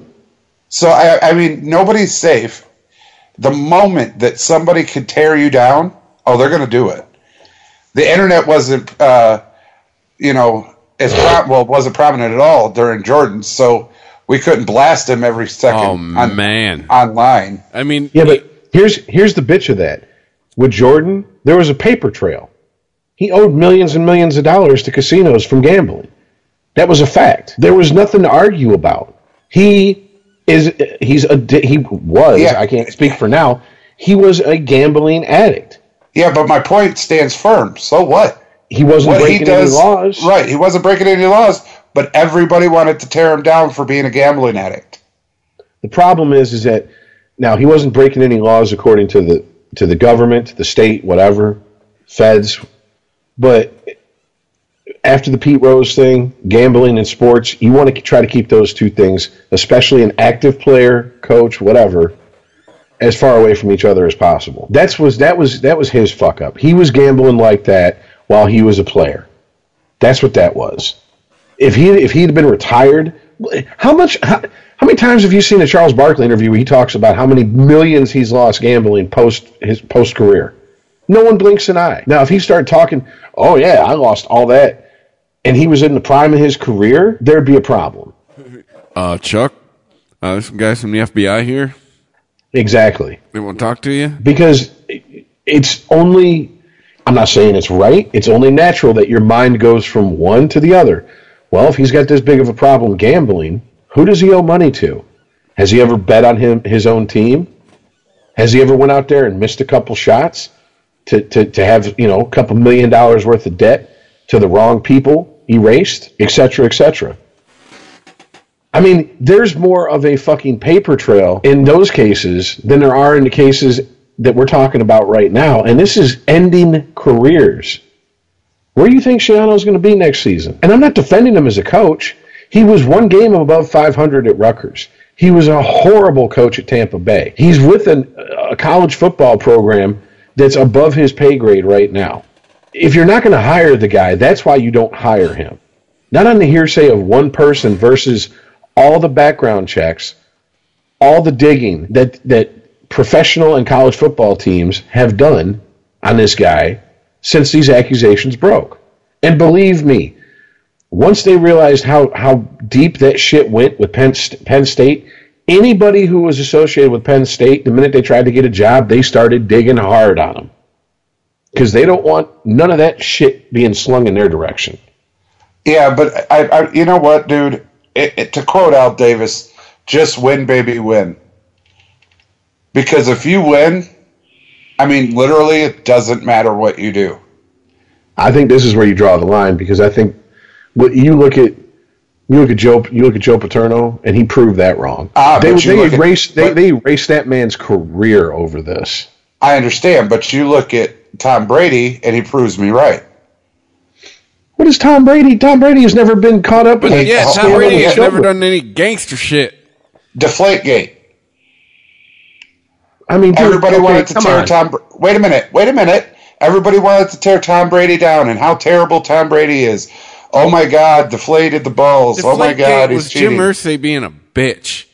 Hang on a minute. Deflategate was. And so, eh, all this shit about how bad Tom Brady was for cheating. That season, the next season, he comes back, wins the championship. Nobody gives a fuck about the Deflategate. Okay, but He we're talking about first three deflating games. footballs versus fucking children. Yeah. Those they're not even in the same. They're not even let alone the same sport. They're not even on the same continent, dude. If No, dude, what, I, what I'm saying is, is if people people want to tear you down until you show them that it doesn't bother you and you're going to win. If this coach would have won at his other jobs, they wouldn't even have mentioned the fact that he was on the team with Sandusky. no, I don't. I don't. I don't buy that. I mean, I Really? defi- because you just pointed out Tampa Bay, nobody mentioned it there. Ohio State, nobody mentioned it there. Going to fucking Tennessee, all of a sudden it's a big problem. yeah, because one person came out and said they heard that he knew about it. They heard they knew about it. In the climate we have right now, when it comes to everybody being hypersensitive to any type of sexual impropriety, that's what I'm getting at. If this was 10 years ago, people would have been like, You heard? Who'd you hear this from? What proof do you have? You have video of it? Audio? Something? Okay, but what I'm saying is this: like, if it was Urban Meyer, if it was Urban Meyer from Ohio State going to Tennessee, and somebody comes up and goes, "Well, you know, Urban Meyer heard about the abuse that Ezekiel, you know, Elliott put on his females," people have been like, "Shut up! Urban Meyer didn't do shit. He's our coach because he wins." Look, I got your point. I just think that right now you are seriously underestimating the amount of blood that people want to see from people who have accusations like this leveled against them. Oh, absolutely not, Rich. I fully, wholeheartedly, seriously, completely agree with you. When there's when there's a, a even a, a prick in, in anything like that, and they smell the blood, they didn't have to see it. They just got to smell it. They, I mean, it's piranhas. Completely agree with you. But depending on where the blood's coming from, it depends. That will determine how quickly it's squashed my my point reference with Tom Brady and the Patriots is it was Tom Brady and the fucking Patriots. If that had been, you know, Matt Stafford and the Lions, we would never hear the end of fucking Deflategate and Matt Stafford's a terrible quarterback. He would have never got the contract he got. But it was Tom Brady and the Patriots. Okay, if this was Urban Meyer going to Tennessee, somebody would have said some stupid shit, you know, well, I heard Urban Meyer heard no you didn't. Shut up. You need a hearing aid to hear me now. I'll agree with you on this one. If I'll agree with you in this aspect. If the shit five years ago had happened, or that happened happened, and we didn't have everybody and their mother coming out and pointing fingers at people in Hollywood in in government for sexual misconduct, I don't think this would have gotten past a blip on the national radar and maybe a juicy story for a, a couple days regionally in Tennessee. Okay, But, but, just, dude. I- but dude, no, no, there's no okay, but okay. I'm telling you, dude. I, I read these stories every fucking day.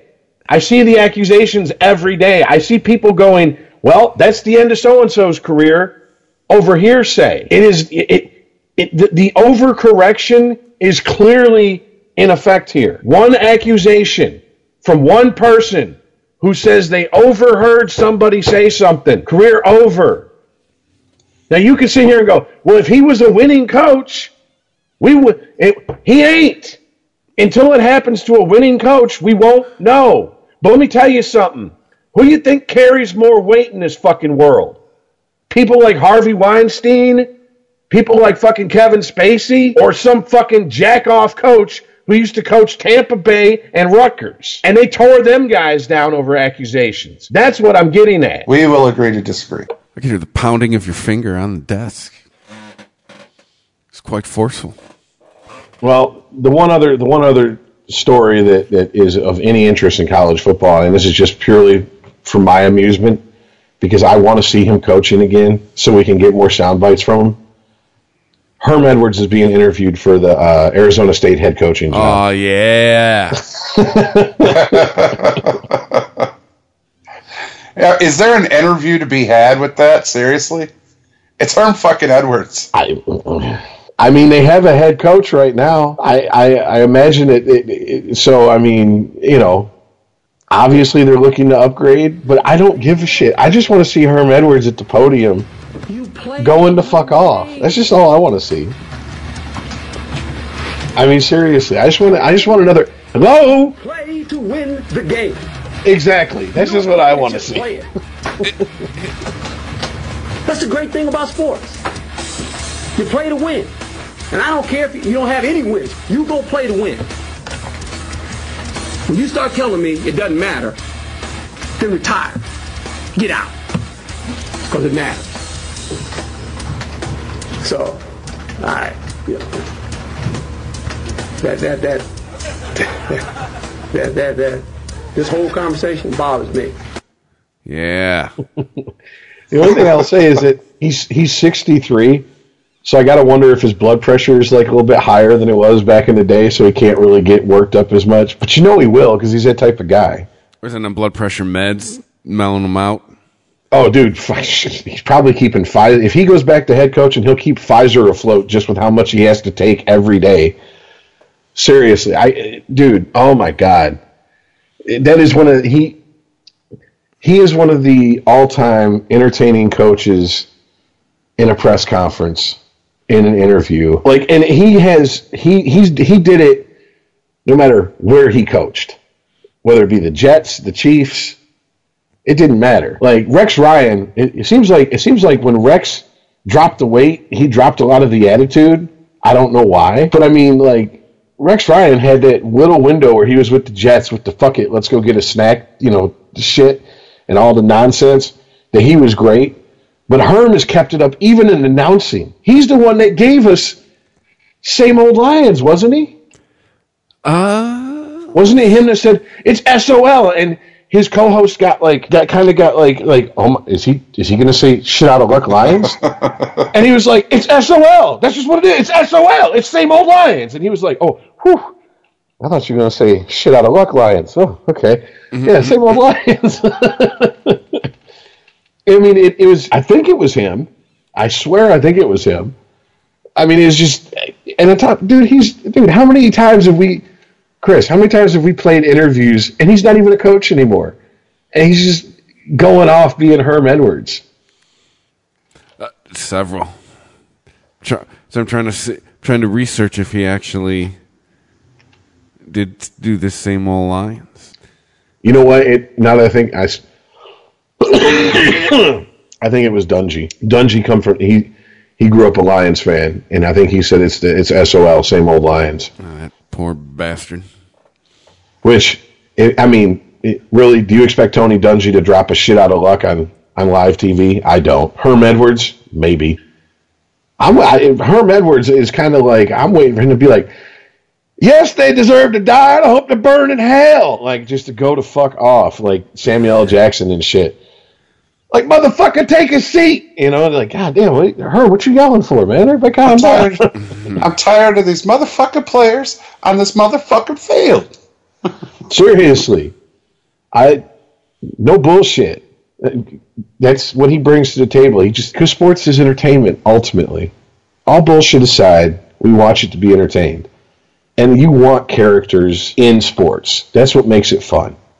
Even even if even if you hate the person, it makes it fun to hate the person. I mean, Iceman is no better than when he's bitching about LeBron. Seriously, you you can motherfucker, you you punch in, start bitching about LeBron, punch out for lunch, come back from lunch re, re, reinvigorated, and go back to bitching about LeBron. But he makes it so easy. I mean, it's the same with my hatred of Crosby and, and, and Bettman. I mean, it's it's no different. And Chris is a little bit more fluid. Last year, he hated the Jets. You know, this year, uh, I, I don't know if he hates the Lions. He hates Jets. Well, well yeah. What really? Oh, they're to be hated. See. So let's just let's just get this over with and, and, and get into it. So let's let's move into the because that was just a side note. Herm Edwards, the pros. It, Thanksgiving Day. I'm just waiting for Herm Edwards to be like playoffs. What are you talking playoffs? That's Jim Mora's game. Yeah, Jim Mora's thing. That's what he did. All right. So Thanksgiving Day, huh? Well, that Playoffs? fucking went how exactly how I thought it was going to go.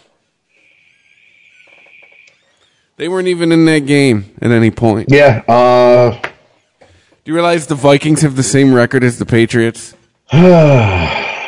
Vikings are nine and if I'm saying Bradford, I'm getting real fucking nervous. Going, uh, if he does come back, when he does come back, Minnesota might be like, "Hey, uh, thanks for coming out." Here's my question: How many seasons with Stafford under center is the NFL going to hand the Lions an opportunity to really fucking to, to, win their division, to have a home playoff game? And how many times are the Lions going to fucking piss it away? Uh, uh I don't know. I'm, uh, they'll do it every time. I mean, look at last I mean, year. Look at last year. They had it locked up last year and it's what sure as shit it came down to the last game of the year. Green Bay wins a division. Lions backed into the playoffs somehow. Blew it. I mean, in this year, yeah, good fucking luck. You're six and five. You're over 500. Minnesota is nine and two. You're a good three games back with uh, four games left. You have to win out at this point. I mean, you. Not going to happen.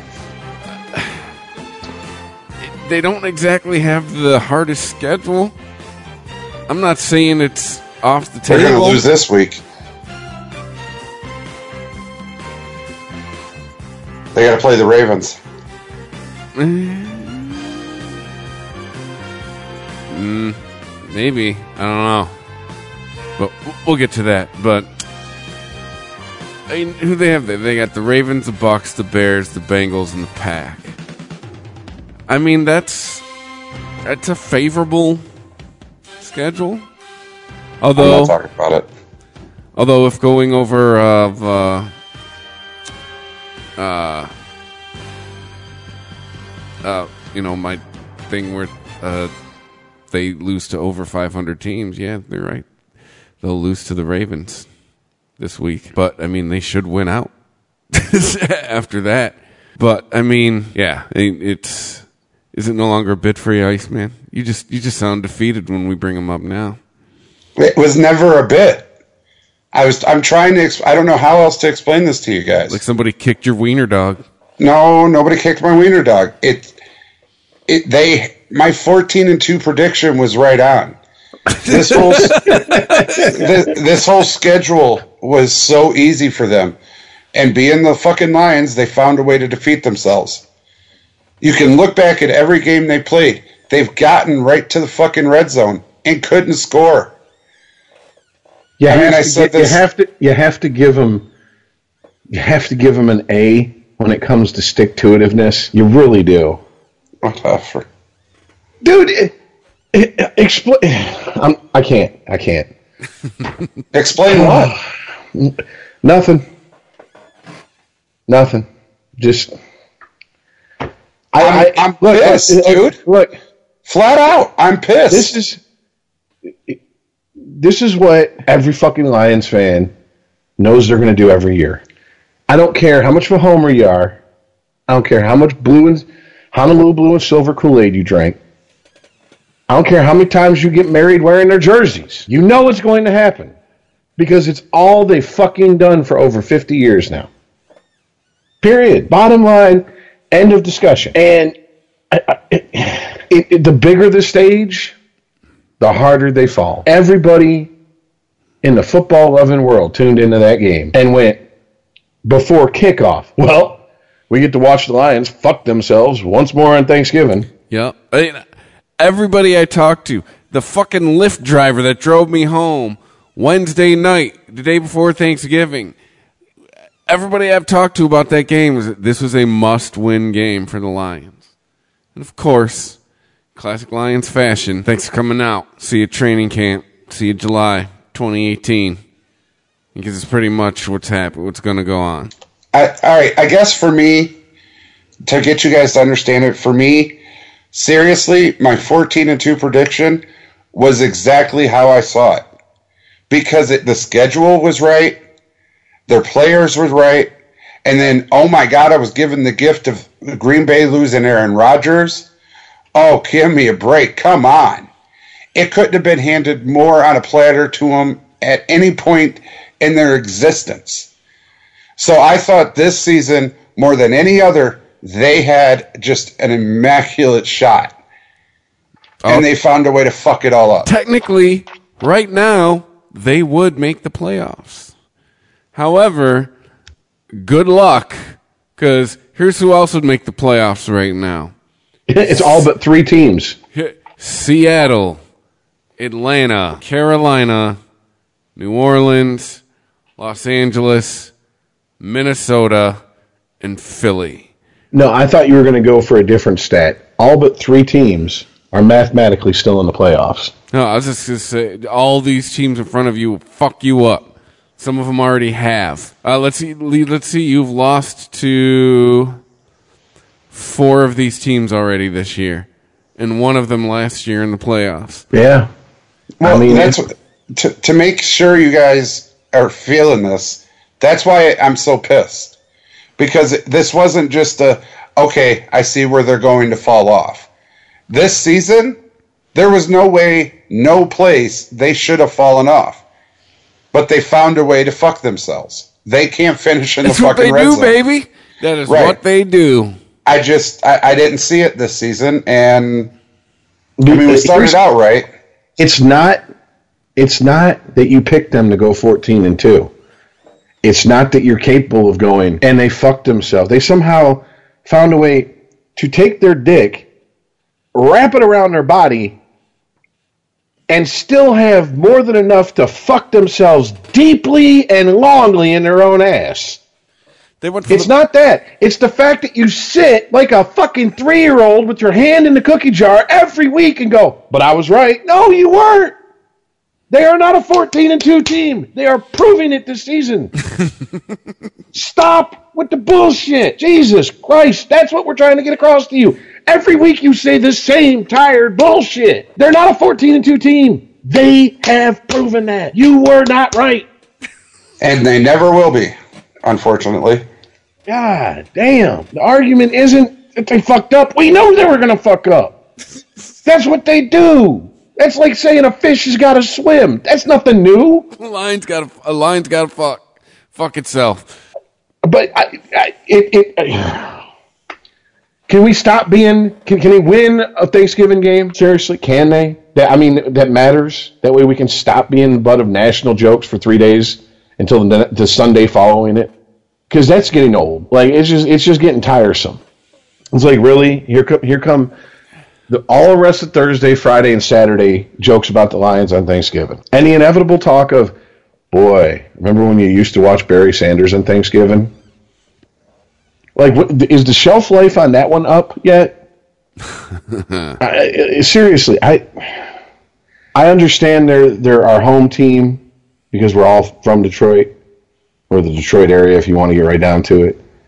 But it's just like, man, goddamn. At what point can we just stop talking about them? Like, we should worry about them as much as we worry about the Dolphins. That's how much. That's how relevant they are in the NFL. Damn.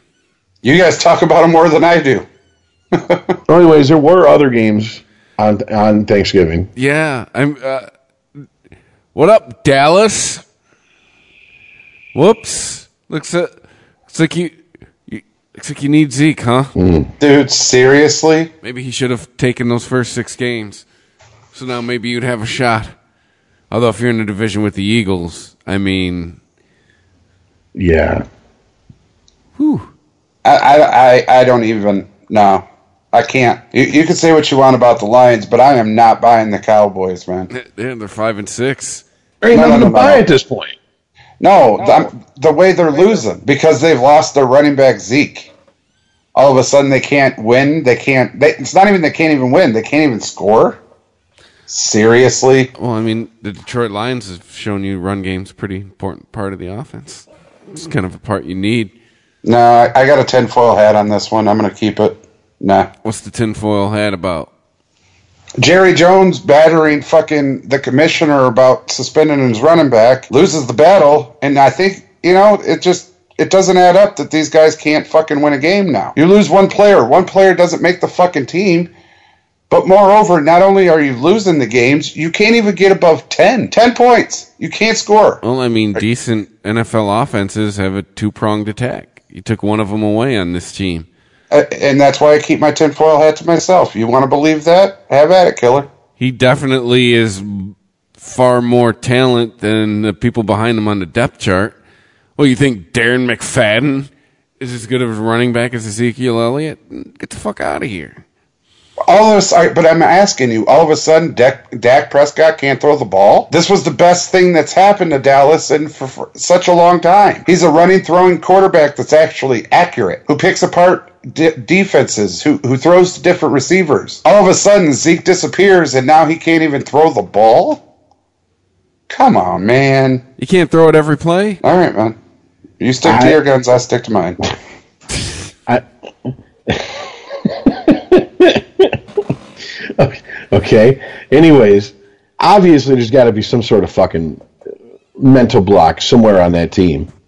I, I and I Zeke's there. They can play at a higher level, and it has to be mental. Does he really bring all that much to the team? I understand the two-headed attack, but I mean, you can't complete a pass all of a sudden. I mean, it's just I- fucked with their mojo. I mean, if he if that team is simply he makes or breaks them that badly, that doesn't that doesn't say a whole lot for like you know the front office of that team and the coaching job being done. That's that's what I'm getting at. Okay, let's say for for argument's sake, two prong assault. Okay, that's going to kill their offense. i I'm going to shut up and give it to you. Fine, you can have it. How come the defense can't stop anybody all of a sudden? The Chargers scored 28 points against Dallas's defense.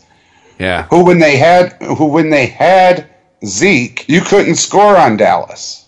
So where's your excuse there? Zeke never played defense, bro. It's not an excuse. It's what the fuck is wrong with this team to where they need one player to come out there to decide whether they win or not. I, I think this is acts of Jerry Jones. That's all I'm saying. Wait, what now? I think this is an act of Jerry Jones. I think he's making the team flop. I take issue with you on the defense, Earl. They let by 3, 17, 17, 30, 31, 10, 19, 17. Then the last three weeks, 7, 9, and 6. So they've had a good run for the last three weeks, but they seem. The, the numbers, uh, they seem fairly pedestrian. what I'm trying to understand is okay. Wait, what do you? Uh, how do you equate Jerry Jones to their losing? Well, you think he there's a mandate from him that they have to lose games now that Zeke's not there? Yeah, to prove Jerry's point that they need Zeke. Oh, hey, Darren McFadden retired That's on Sunday. He got the Cowboys waived him, so he retired. So he's tanking his team's season to prove that he needs Zeke. Is that Yeah, what you're saying? To to to stick it to Goodell What's the in his upside? own way. Yeah. What what good comes of that? The only good is he's sticking it to Goodell.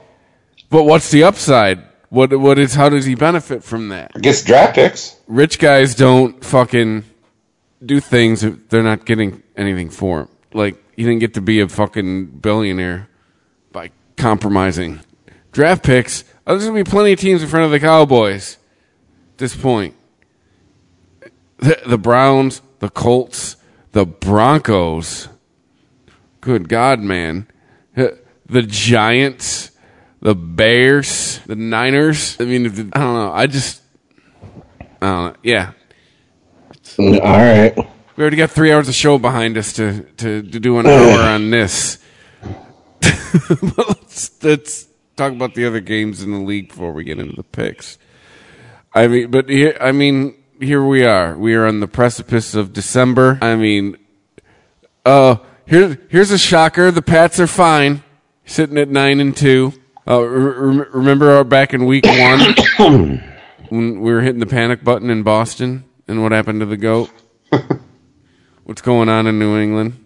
Well, before we get that far, shouldn't we talk about the final Thursday game? Oh, which was Redskins and the Giants. The only thing to talk about the Giants is that they did exactly what the fuck I said they were going to do weeks ago, which was they're going to bench Eli at some point.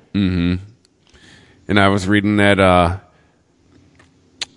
uh, the reason he's being benched is they want to give what's his name Davis Webb because I guess Geno Smith is the gap is is is the bridge between Eli and Davis Webb, and uh, only reason Eli is sitting is because they wanted to, to have him start the first half of the remaining games and then put in Davis Webb and then Eli's apparently ego kicked in and said, "Well, isn't our object to win games? What if we're doing good? You're just going to pull me and put in a new guy?"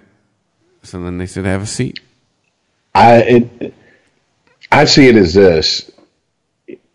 I understand them sitting him, but I also understand if he goes, no, "Fuck you," that's the last time I play in a fucking Lions jersey or a Lions uh, Giants jersey. I mean, seriously, I that's I couldn't blame him if he said that. Plenty mean, of places for him to go. This is this is not a quarterback who is often injured, et cetera, et cetera. This is the only quarterback who's ever beaten Belichick and Brady in the Super Bowl, not once, but twice. And you can talk all the shit about him you want. You can talk all the shit about how Peyton's a better quarterback and all this good shit. But, I mean, his numbers and the stats and his fucking championships stack right up with his brother.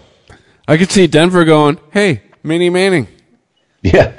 why don't We you got, go?" We we still, got a jersey. We just have to change the number. yeah, we still got a jersey with your name on it.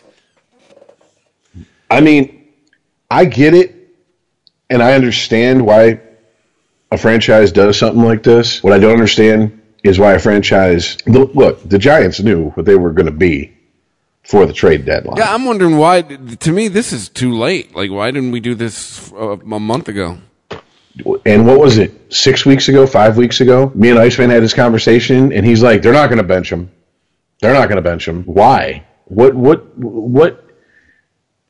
They're either going to bench him because there's no point in throwing him out there; he could get hurt, or they're going to bench him because they want to start fucking planning for the post Manning future. And it seems like if they're saying that Geno Smith and whatever is Davis, whatever his name is, if that's the direction they're going in, then they're definitely planning for a post Manning future. Which means, why the fuck didn't you trade me before the trade deadline? Because I, I- unless Eli Manning is stupid loyal, how's he going to come back and play for him next season? He's not. This is I mean, probably it for him and the Giants. If I had to recklessly speculate, irresponsibly speculate, even. And if I'm not mistaken, when he was drafted in 2004, wasn't he originally He was a Charger. drafted by the Chargers? Yep. And he said, hmm, no, he just pulled gangster shit and was like, that ain't happening. Yeah, Rivers was drafted to the Giants. They swapped. Yeah. So he's not above fucking throwing his weight around, and he's got two Super Bowl rings to throw around with his weight at this point. He was. I don't want to play for San Diego. Remember, I remember thinking that was a bitch move at the time. Like, bitch, who are you? I still up. think it's a bitch move. Be happy you're in the pros. Yeah, but Elway did the same thing. So what are you gonna do? It's not like he set the precedent. He just did what same. Eric Lindros did the exact same thing when he was drafted by the uh, Quebec Nordiques. I ain't playing for him, so they traded him to Philly, and they got Peter Forsberg and Mike Ricci, or Mark Ricci, and a bunch of other fucking players for him. A bunch of nobodies. Yeah. Yeah, who just went on to win multiple cups. Why Lindros just went, Lindros just went on to be a cautionary tale. Yep. But yeah, I mean it, it it happens in sports. I can't look. It's a business to these guys, and he knew that in New York, it's high risk, high reward. And yeah, he basically forced two teams' hands and put himself in a position. And I remember his first game in 2004. It was against the Eagles, and he got rocked. And people were fucking laughing their ass off about it. I mean, it was just like, yep, that's what you get. That's what you get. And four years later, those same Giants fans were like, thank God for Eli. And then four years after that, once again, thank God for Eli. So I, all I can say is, hey, guys, Giants fans, you talked a whole lot of shit, but you got two Super Bowls out of it. You know what I'm saying? It seems like he ain't got much room to bitch in this situation. And I understand that no team's going to be loyal to any player till, you know, blindly loyal. But I mean, come on, man. Give the guy his walking papers the right way. Mm-hmm. He wasn't injured like his brother. That's how Manning went out in, in Indianapolis. He was injured. They fuck. There was talk that he might never play football again from that neck injury. I mean, this is not the situation with Eli Manning. So you're going to take a, a, a healthy Eli Manning, make him fucking warm the bench, and then what? How do you expect to come back from that? If Eli Manning's got an ounce of pride in himself, he's got to go, man, fuck you. That's like your bitch steps out on you and fucks somebody else, but, but finds out that the dick ain't longer on the other side of the fence and comes back and try to fucking ride your dick. I don't think so, sweetheart. Just because you left Daddy Long Dick for some short stroke motherfucker, don't think you're going to come back and ride my shit. you take that fucking bottomless cavern of a cunt and fucking go find somebody else. I'm not playing that game with you. Because if Yeah, you do take the, did you- if you do take the bitch back, you're never going to be respected again. You done fucked up, AA Ron? they did say because of uh, Eli Manning's start streak, he could start the game if he wanted to.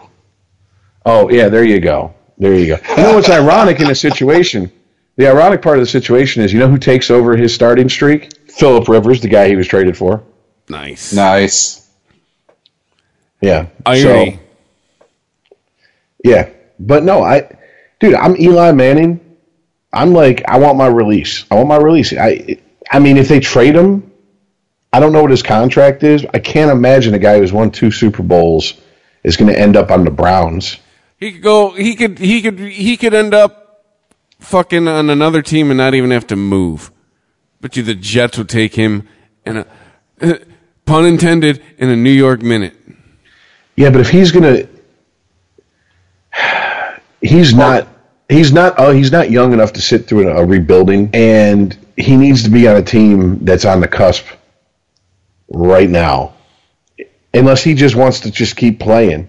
If he's just one of those guys who, I mean, here's the thing. I saw the interview with him, and he was on the verge of tears, and I was like, "Holy shit!" That's more emotion I've ever seen out of Eli Manning ever. I know, right? It's like seeing he- Belichick crying. What's going on? Is the world ending? Yeah, exactly. Did someone kill Belichick's entire family, Yeah.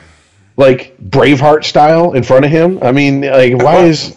Well, yeah, because the thing about one of the things that you always hear about Eli is how he's got, uh, you know, ice water in his veins. Michael Strahan was like, I can't. Eli just like, you know, it's a preseason game. Eli's just sitting there with that look on his face. It's the Super Bowl, and I'm like, Eli, we in the Super Bowl, baby. And he's just sitting there with the same look on his face as he did during the preseason game. mm-hmm. He's like, I just don't. Okay, all right. Oh, does You he? know? Does he go to Jacksonville? Does he replace Blake Bortles? That'd be a good spot. Or, like we already said, Denver is probably really a good spot for him, too. Does he go replace Philip Rivers?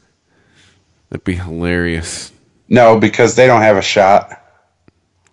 Does he go to the Bears? No, because they already got their uh, franchise Quarterback. quarterback. Yeah, quarterback of the future. Arizona. No, because they got a quarterback. They just lost their running back. What, dude? the- Drew Stanton's fucking starting for them. But yeah, but Carson Palmer's my age when he's healthy. Right now, he's done for the season. yeah, but how old is Eli Manning? He's like 34. Okay, so I mean, he's not that far back. He's not 38. He's He's also not Tom Brady, who can play into his forties. Hey, there's plenty of teams that would snap that'll snap him up. Guarantee Oh, I guarantee you they would. Like we've said, though, it's going to be Jacksonville or uh, Denver. I, ca- I can't think of any place else. Well, Houston. well, Oh, well, Watson is actually probably the. yeah. Deshaun Watson is definitely their starter. Does he go to the year. Dolphins? Does he go No. to the Bills? No. Bills. Bills is a good one. I like Buffalo for him. What about? Uh, I was thinking. If you say Cleveland, I'm hanging up on you. I'm saying Cleveland. Uh, Minnesota. Eh? Uh, they're nine and two with Case Keenum. Uh, it ain't broke. Don't fix it in Minnesota. Well, well, that's the other thing I was thinking. You got Case Keenum, but you also got Teddy Bridgewater, and then uh, what's his nuts? Bradford. Yeah, but if you're Minnesota, you're not. Why are you not? Why are you starting anyone other than Case Keenum? He's got you to nine and two. Right. So no, he wouldn't go to Minnesota. Until Case Keenum starts, until Case Keenum loses, why are you not? uh, Why does he get punished for having the the second best record in the league, from the same record as the Patriots, being one win behind the best team in the league? Why do you punish Case Keenum for that? They've only won seven games in a row. Right. Huh? No, I don't. I, I really don't see any place else other than Jacksonville or the Bron- Broncos. Maybe, um, maybe San Francisco. No, J- uh, Jimmy Garoppolo's there. Then you point and laugh at Jimmy Garoppolo. Uh-huh. Go, Thought you were ba- going to start. go back to the bench. Yeah, I, I love Jimmy the uh, Garoppolo into Eeyore. I love the NBC Sports article on it. It's Jimmy Garoppolo's time. Is oh, it? Oh, really? Oh, okay. Look, I, I'm not. I, He's probably I pissed. look- He's like, God damn it, I was going to get another Super Bowl ring. like, look, man, I have no rooting interest against him, but I mean, like, don't act like this is the savior ascending from heaven. You know what I'm saying? Like, this is it. No, this is this is better than C.J. Beathard. Exactly. this is. This is better than who the fuck started the year? Oh, Brian Hoyer. Brian Hoyer, yeah. This is better than no. Blaine Gabbert isn't on there anymore, right? No, Blaine Gabbert's in uh, Jacksonville. Any? No, that's Blake Bortles. No, where's Blaine Gabbert? Oh, shit. He's backing up somebody somewhere. No, he's playing. He's starting. Who cares? It's Blaine Gabbert. Blaine Cocaine Gabbert. We just gave him way more airtime than he's had by anybody in the last six weeks. All right, is there any more anything else we want to hit on on the NFL from this week? fucking Eagles killed the Bears. Killed them. Duh. I mean, oh hey, remember, uh, weren't we uh, weren't we talking shit about Pittsburgh maybe six weeks ago on this podcast? Everything's fine in Pittsburgh. They're No, no, no, it's not. they're nine and two. if we were going to talk shit, if we talk shit about Pittsburgh, we quickly followed it up with, at least you did, Chris. Yeah, but they're a second half team. They're nine and two. Everything's hunky dory in Pittsburgh. Dude, they barely beat Green Bay. They're nine and Without two. Aaron Rodgers. They're nine had to and come- two. They're nine and two. All right. They're nine and two. not fine in Pittsburgh, I'm telling you. They're nine and two. Okay. Uh oh, how about the NFC South is the best division in football. If you just straight up go by wins, go by record, 'cause you got the Saints and the Panthers both at eight and three, the Falcons at seven and four. How about those Saints? Whoops. Even your Bucks aren't that out of it. Rich, they're four and seven. Yeah, well, I, yeah. Like I said, all but what is it? Cleveland, uh, the Giants, and one other team are mathematically still in it. San Fran. San Fran, yeah. Those are the three teams that are mathematically eliminated from the playoffs. So, I mean, yeah, yeah, in it, yeah, okay. Looks like the Rams are for real. Rams or something. They're eight and three with a month to go. But what's going what's going on in Kansas City? What is going on in Kansas City? I don't know. Andy Reid was asked if he was going to uh, start Patrick Mahomes, and he said no. I got other things to worry about. I, they're still in first. I kind of get what he's saying. Like, hey, but I mean, what are they on a six game losing streak? They a three game losing streak. But the Chargers, all of a sudden, might be might be able to save their season. Uh, but I mean, the the big story in that division though too is the the Broncos are three and eight. Yikes! Whoops! Yikes! You were on par with the Colt. Here, other teams that are three and eight. the Colts, uh, the Bears. That's the kind of company you're in, Denver.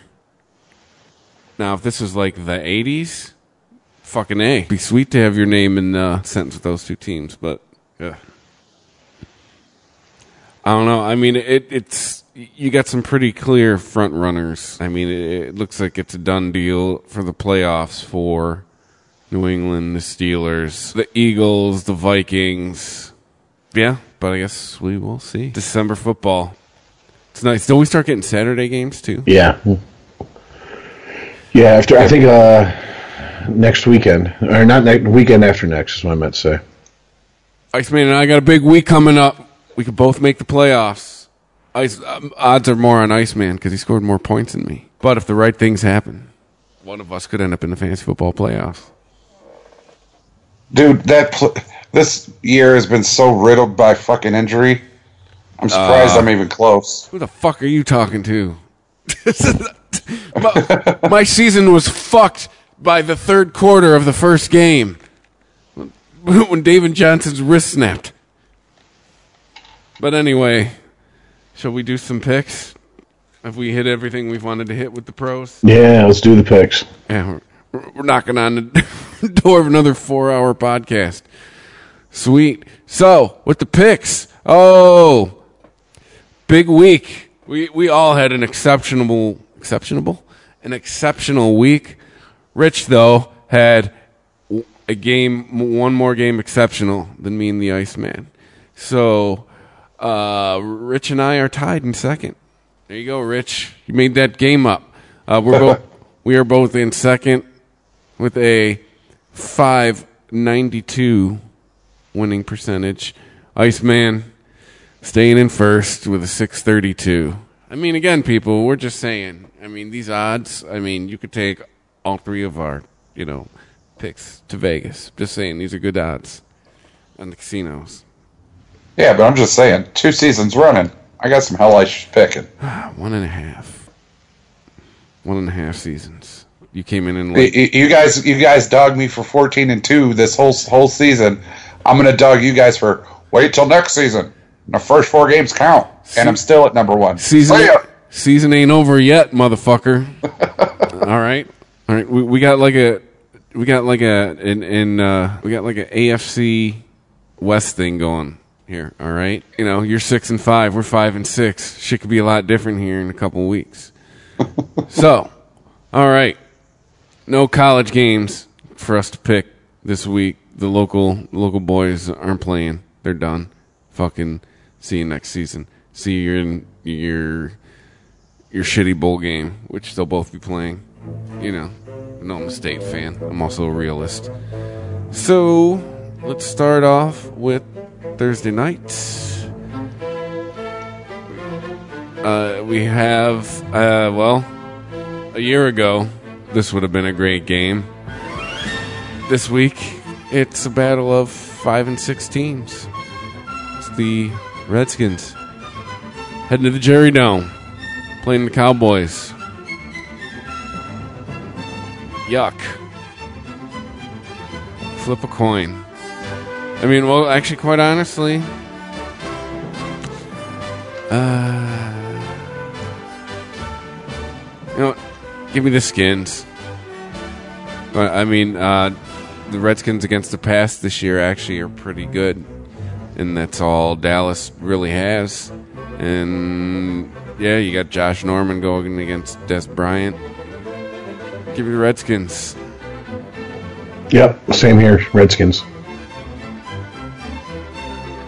Yeah, I have no idea why it took you so long to pick it. No Ezekiel Elliott? Give me the Skins. Even though the first time they met the Skins, they dominated the hell out of them. Oh, they had Zeke. All right. Sunday, 1 o'clock. The Vikings at the Falcons. Falcons are at home. Uh, you know what? Give me the Falcons. I think Matt Ryan is a better quarterback than Case Keenum. Well, I, I mean, I'm glad Julio Jones finally realized they were playing football in 2017 and actually played like Julio Oh, Jones. that that motherfucker, dude! I played against him in a PPR league. He put up 51 points against me. Well, he finally did something to earn the auto picks first uh, uh, uh, first pick. That's all I get. That's all I got to say. But you know, too little, too late. Um, but I'm not. I'm not buying the Falcons off of one game, and the Vikings. They know there's blood in the water, and I, I just I don't think they're gonna fucking give up the chokehold on the division. I think they're gonna fight, going down swinging. So give me the Vikings. Case Keenum. Purple Rain. Give me the fucking Vikings. Damn. Out on the island on this pick. Come on, dirty birds. Don't fucking let me down. All right. Uh, New England at Buffalo. Uh, I, I was thinking some shit to say about Buffalo, but give me the pass. Pats. Well, what you can say about Buffalo is benching Tyrod Taylor didn't work. I don't care who you bench this week. That seemed like that that was a dick measuring contest with somebody. That seemed Well- like someone was late for a meeting, or Tyrod Taylor talked about his mama or something. Like that's that's that's how that came off to me. Well, I mean, according to certain sources, it was all about race. So, That's all I heard about that whole week. The black guy got benched for the white guy. Yeah, even though the black guy's been starting the entire season, the last two seasons. All right, but anyway, uh, oh, gross. This week's shit show. The 49ers heading to Soldier Field, playing the Bears. Uh, you know what? Give me, give me Garoppolo. Why not? I'll take fucking 49ers. I'm going to take the Bears just because they're at home. I'm going to take Jimmy because he was behind the goat and I ain't picking the toilet bowl. All right. Tampa Bay heading to Lambeau to take on Green Bay Packers. Packers at five and six. Tampa Bay at four and seven. Do we is Crab Lakes playing? Do we know? Or is he still injured? I believe he's playing. No, Fitzpatrick played last last week. Uh, hold on. Uh, come on, come on, come on, come on, come on, come on. Piece of shit load. Uh, it's reported that return to the field is coming presumably soon, but it's unclear exactly when. So thank you for that non-answer. He's expected to resume throwing tomorrow. Tomorrow being Wednesday for so the day I, day before this airs. Let's see, but still, Fitzpatrick versus Hundley. Eh, give me the Bucs. Uh, I, I no faith. Give me the pack. Yep, I'm going with Rich.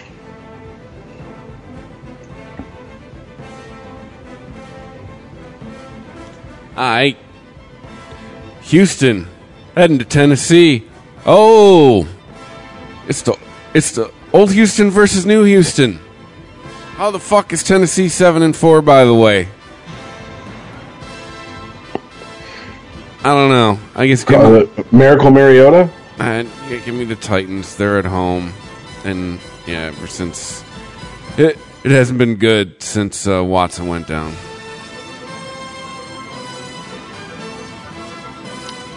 Uh, yeah, give me the Titans. Yeah, they couldn't even beat the Ravens. Give me the Titans. All right, next up, Denver at Miami. Yuck. This is a shit show.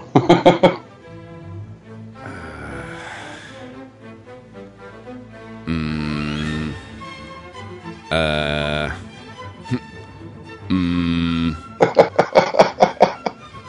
Miami? Sure. Why not?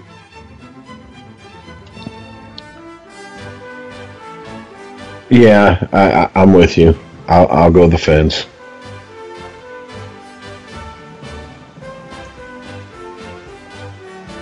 Uh, we'll all either win or lose together. Give me them. All right. Uh, next up, the Chiefs heading to MetLife, taking on J E T S Jets, Jets, Jets. We're gonna L O S E lose, lose, lose. Give me the Chiefs. Yeah, I think I think Chiefs right to ship this week. Chiefs. Yeah, Andy Reid's going to figure something out. I don't know what he has to figure out, but he's going to figure something out. All right, the Colts at the Jaguars. Last year, this would be a shit show. This year, not so much. Jaguars taking a bad beat last week. Give me the Colt. Or wait, blah, give me the Jags. Yeah, I was gonna say, wait a minute, what? yeah, same here. Give me the Jaguar. Jaguar. Jaguars. Yeah, is that is that how douchebags pronounce it? Yes. Over enunciate. Yeah. Is this the butt fuck of the week? Mm, I mean, it has it has potential, but I'm going to get the give me the Jags. yeah.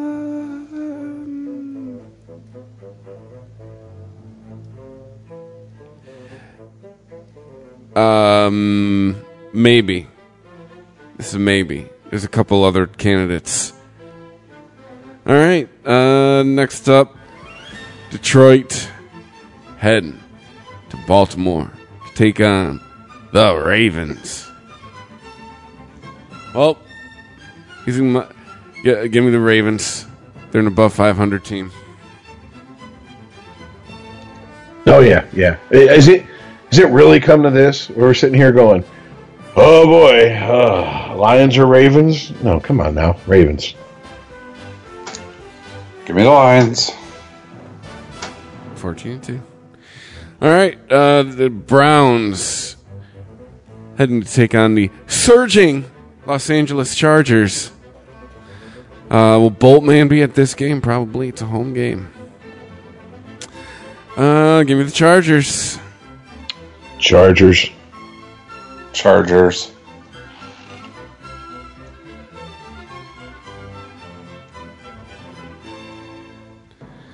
Uh, all right. The Giants heading to Oakland.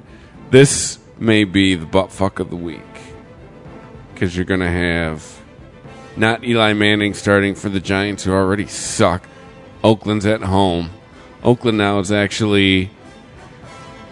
Oakland may actually as a shot at winning their division this year. Give me Oakland. Yeah. Uh, all this fucking rearranging deck chairs on the Titanic for the Giants, that's ultimately all they're doing. So give me Oakland. Yeah, one thing we didn't talk about is the the fist fighting between Crabtree and everybody else in the league. But uh, yeah, Crabtree suspended for two games. So Carr's going to have to make Cooper work. Cooper Even and without- Cook all game. or some, do something. Is He's anyone shocked though that Aqib Talib is in the middle of this bullshit again? No, because he keeps ripping off the chain off of fucking Crabtree. So it's Well- the second time he did it. Yeah, there's that, but I mean, there's also the fact that, dude, homeboy, what shot his brother-in-law at a picnic? I mean, like, dude, seriously, you're gonna pick a fight with the one dude on the field who might possibly have a few bodies on his jacket? Come on, dude. Don't don't catch him outside the parking lot. That's what I'm saying. That motherfucker be like, oh, we can bang out in the parking lot too. Ain't no problem. No, no, that's quite okay. I'm Raiders, by the way. All right. Carolina at New Orleans. Winner of this game comes out first in the NFC South. Give me New Orleans. I'm not buying Carolina. I'm just not. Plus two. Now Funchess is banged up. I mean, they they have to be winning purely based on Cam Newton. He is like he's he's the star of their offense right now, isn't he? Give me the fucking Saints. Yeah, same here, Saints.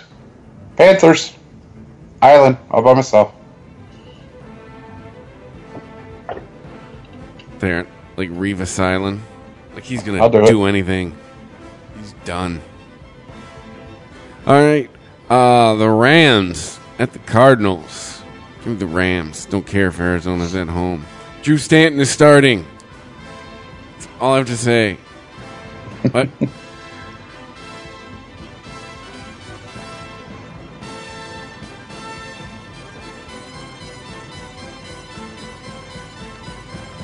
I thought I said give me the Rams.